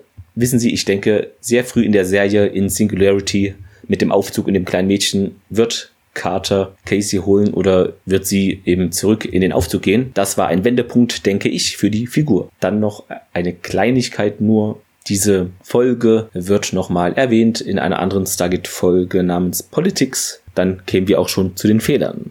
Ja, wir haben ja einige schon. Es gibt noch ein paar. Es ist sowieso, als ähm, O'Neill und Tialk zur Erde zurückkommen, um eben sicherzustellen, dass Cassandra nicht durch das Tor geschickt wird, sind diese Dekontaminationsspray-Dinger nirgends zu sehen. Also hat man wohl die falsche Aufnahme verwendet. Oder die haben das schon wieder abgebaut, weil es nicht mehr nötig ist. Hm, kann ja auch sein. Ja, Ja, aber die sind da ja eh nicht so konsequent, hatten wir gesagt, hier mit, was macht äh, Sinn für einen Schutz und Ja, wann ja. macht es keinen Sinn, ne, in der Folge zumindest. Ja, dieser Hacker hier, dieser Planet scheint eben relativ hell auch zu sein für eine Sonnenfinsternis, die sich dort oben im Orbit abspielt. Hm, fand ich auch gut. Stimmt, hatte ich auch nicht drüber nachgedacht. Jack sagt ja irgendwie, diese Nuklearanlage, diese verlassene, wo die dann am Ende jetzt sind, man müsse da 30 Stockwerke runterfahren, aber Carter irgendwie ist da opportunistisch oder hat schlecht hingehört, denn sie fährt nur bis Ebene 28. Und in der letzten Szene hier, wo auch Daniel dabei ist, äh, sitzt er, er sitzt sich dann auf eine Bank und dann ist es wohl so, dass man seinen Sender zum Mikrofon an seinem Gürtel erkennen kann. Ja. Ja, das habe ich, äh, ist mir jetzt nicht aufgefallen. Mir Das auch hast du nicht. Ist gelesen. wahrscheinlich Deshalb hatte ich es auch nicht in die Notizen reingemacht. Ja, Also. Sehr klein, aber bestimmt trifft das dann zu. Ja, Zitat der Woche. Ähm, ich habe diesen Dialog von äh, Tialk und O'Neill mal genommen. Tialk sagt, ich verstehe dieses schwarze Loch immer noch nicht. Und O'Neill dann, ja, ein schwarzes Loch ist dieses wirklich große Ding. Ähm, also im Grunde ist es, ja, ein mächtiges Loch da draußen. Und Tialk so, verstehe. Ja, meiner ist äh, relativ weit am Anfang und zwar Carter sagt, You didn't think the Colonel had a telescope on his roof just to look at the neighbors, did you? Und O'Neill, Not initially. Ja, auch äh, sehr gut. Dann kämen wir auch zum Fazit und dann übergebe ich erstmal das Wort an dich, Thomas. Ja, es ist wieder sehr Kammerspielartig. Da bin ich jetzt nicht so der große Freund von. Ähm, es gibt viele, viele Ungereimtheiten. Also wenn die Goa'uld auf dem Planeten waren und irgendwelche das Land vergiftet haben oder so, wäre das doch vielleicht aufgefallen. Cassandra hätten so einsacken müssen. Na, dass Cassandra da nichts von berichtet, ist merkwürdig. Um die namensgebende Singularität geht es in dem ganzen Ding so überhaupt nicht. Na, außer dass du zwei, drei Szenen hast, wo sie mal drauf gucken Ja. und zufällig diesen Irti-Kram sehen. Ja, also da ist viel, viel Mumpitz mit dabei. Also wie gesagt, allein schon, dass es ein Bakterium sein soll, dass sie nicht auf die Idee kommen, also von wegen, hey, scheiß doch der Hund drauf, schmeiße durchs Gate und fertig. Weil, wie gesagt, das wäre billionenfach stärker, die Explosion. Also da wäre nichts von der Erde vermutlich übrig geblieben. Ich, ja, auch eigentlich einen Daumen nach unten. Also, na, es ist schön, dass man Cassandra eingeführt hat. Die taucht ja später auch noch ein paar Mal auf. Mhm. Na, es ist auch schön, mal ein bisschen was Menschlicheres zu sehen, auch von Carter und nicht nur immer die sexuelle Komponente. Na, auch Dr. Fraser, dass die dann. Sie wird ja da so ein bisschen auch aufgebaut. Bis jetzt war ja wirklich nur Ärztin. Wir sehen jetzt nichts großartig Menschliches daran, aber sie adoptiert Cassandra natürlich auch. Das macht sie natürlich im weiteren Verlauf der Serie auch ein bisschen menschlicher. Ähm, aber trotzdem Daumen nach unten, also ganz eindeutig. Also wir haben ja hier eine Sam-Folge, finde ich, die auch die Handlung trägt und weitgehend vorantreibt. Ja, die Beziehung zwischen ihr und Cassandra wird sehr gut ausgearbeitet und realistisch und emotional auch ja, dargestellt und gedreht. Ja, Kammerspielartige Tendenzen hattest du erwähnt. Ganz viele so Miniszenen hatten wir jetzt gerade am Ende auch. Ich fand das Pacing zwischen so ruhig und eher Action ganz gut. Auch interessant fand ich eben, dass Sam mal wieder, also zum zweiten Mal jetzt äh, Jacks Befehlen sich widersetzt. Das hatten wir ja zuletzt auf Schulake, wo sie mit Daniel das Tor sichern sollte, aber Kirchenglockengeläut war interessanter. Ja, also die Grundidee, die diese Niirti oder hier in dem Fall noch der hat, den Menschen da eine Falle zu stellen, taktisch, das fand ich eigentlich nicht schlecht, wobei die Falle jetzt nicht ganz so gut und hundertprozentig durchdacht äh, gelegt wurde, aber der Ansatz an sich war okay. Ja, mich haben die Fehler irgendwie nicht so gestört. Die hat mich in der vorherigen Folge noch mehr gestört, fand ich. Also in Hathor, wie sie da so gebeamt ist in diesem zum Ausgang. Wenn ich diese Technobubble und diese, diese Fehler mal wegmache, hat mir die Folge schon ja, gut gefallen. Natürlich nicht ganz gut. Da sind noch zu viel gravierende Sachen drin. Hattest du auch schon erwähnt. Aber diese, ja, ich sag mal, angedeutete oder Dreiecksbeziehung zwischen Sam, Cassandra und Doc Fraser hat mir eigentlich sehr gut gefallen und aus diesen Storygründen leichter Daumen nach oben. Also nicht aus Logik oder äh, Fehlergründen, aber aus äh, einfach von diesem Handlungspunkt her gesehen. Ja, da bin ich, seitdem ich podcaste, auch eher ein gebranntes Kind. Also dadurch, dass man jetzt sich das ganze Ding ja auch wirklich näher betrachtet, gucke ich halt auch wirklich auf viel auf den, Ja. auf solche Logiklöcher und ähnliches. Das fällt einem auch eher auf, wenn du mal wirklich mit so einem Blick auf dir jede Woche, jede zweite Woche sowas Ja. reinschaust oder sowas. Ne, früher konnte man sich irgendwie brieseln lassen, Ja, ja. heute so, ah, das ist doch, das ist doch, da, ah, mm. Ja, aber du hast recht, es sind wirklich viele Fehler. Diese Folge fand ich irgendwie emotional auch besser gemacht, geschrieben. Deshalb blende ich das mal ein bisschen aus, äh, aber ja. Dann wollte ich mal kurz gucken, was wir denn in zwei Wochen für euch haben. Muss ich einen Moment. Borai. Das war irgendwas mit Tialk, ne? War die Folge. Ja, er wird irgendwie verhaftet, weil er irgendeinen Villager umgebracht haben sollte oder sowas. Also heute hatten wir eine Sam-Folge, grob gesagt, und dann das nächste Mal ist Tierk an der Reihe. Ja, mal gucken, was das denn wird. Das ist aber auch mutig, ne? Ja, also von so, von so Dorfbewohnern, das ist schon, Ja. ja, so, so ein Jafar verknacken zu wollen, der im Dienst da eigentlich von Gua'ul steht. hm. Ach, die haben die letzte Folge gesehen, wie er gelacht hat und ach, das ist ein netter Kerl, komm, das, der tut uns nichts. Ja, ja, wir werden sehen. Es, es klingt schon, also ich hab's jetzt nicht so auf dem Schirm, aber es Ja. klingt schon schlecht. Ja, Also, schauen wir mal. Das klingt schon nach Logikloch. was uns erwartet. Ja. Genau, ihr könnt uns gerne weiterempfehlen, abonnieren und auch gerne, falls ihr hier bei Apple seid, dort uns eine Bewertung hinterlassen. Das heißt, ja. ihr könnt. Das ist ein Befehl. Das ist so wie, wie in der Werbung früher in den 90ern. Nicht anstatt ruf mich an, empfehlt uns weiter. jetzt Bewerb äh, Bewerbung schreiben, sag schon. Bewertung schreiben. Ja, wir freuen uns über euer Feedback. Da empfehlt uns weiter, bewertet uns, äh, bleibt uns gewogen. Habt noch einen schönen Tag und äh, bis demnächst dann. Jo, bis bald. Ciao. Ciao.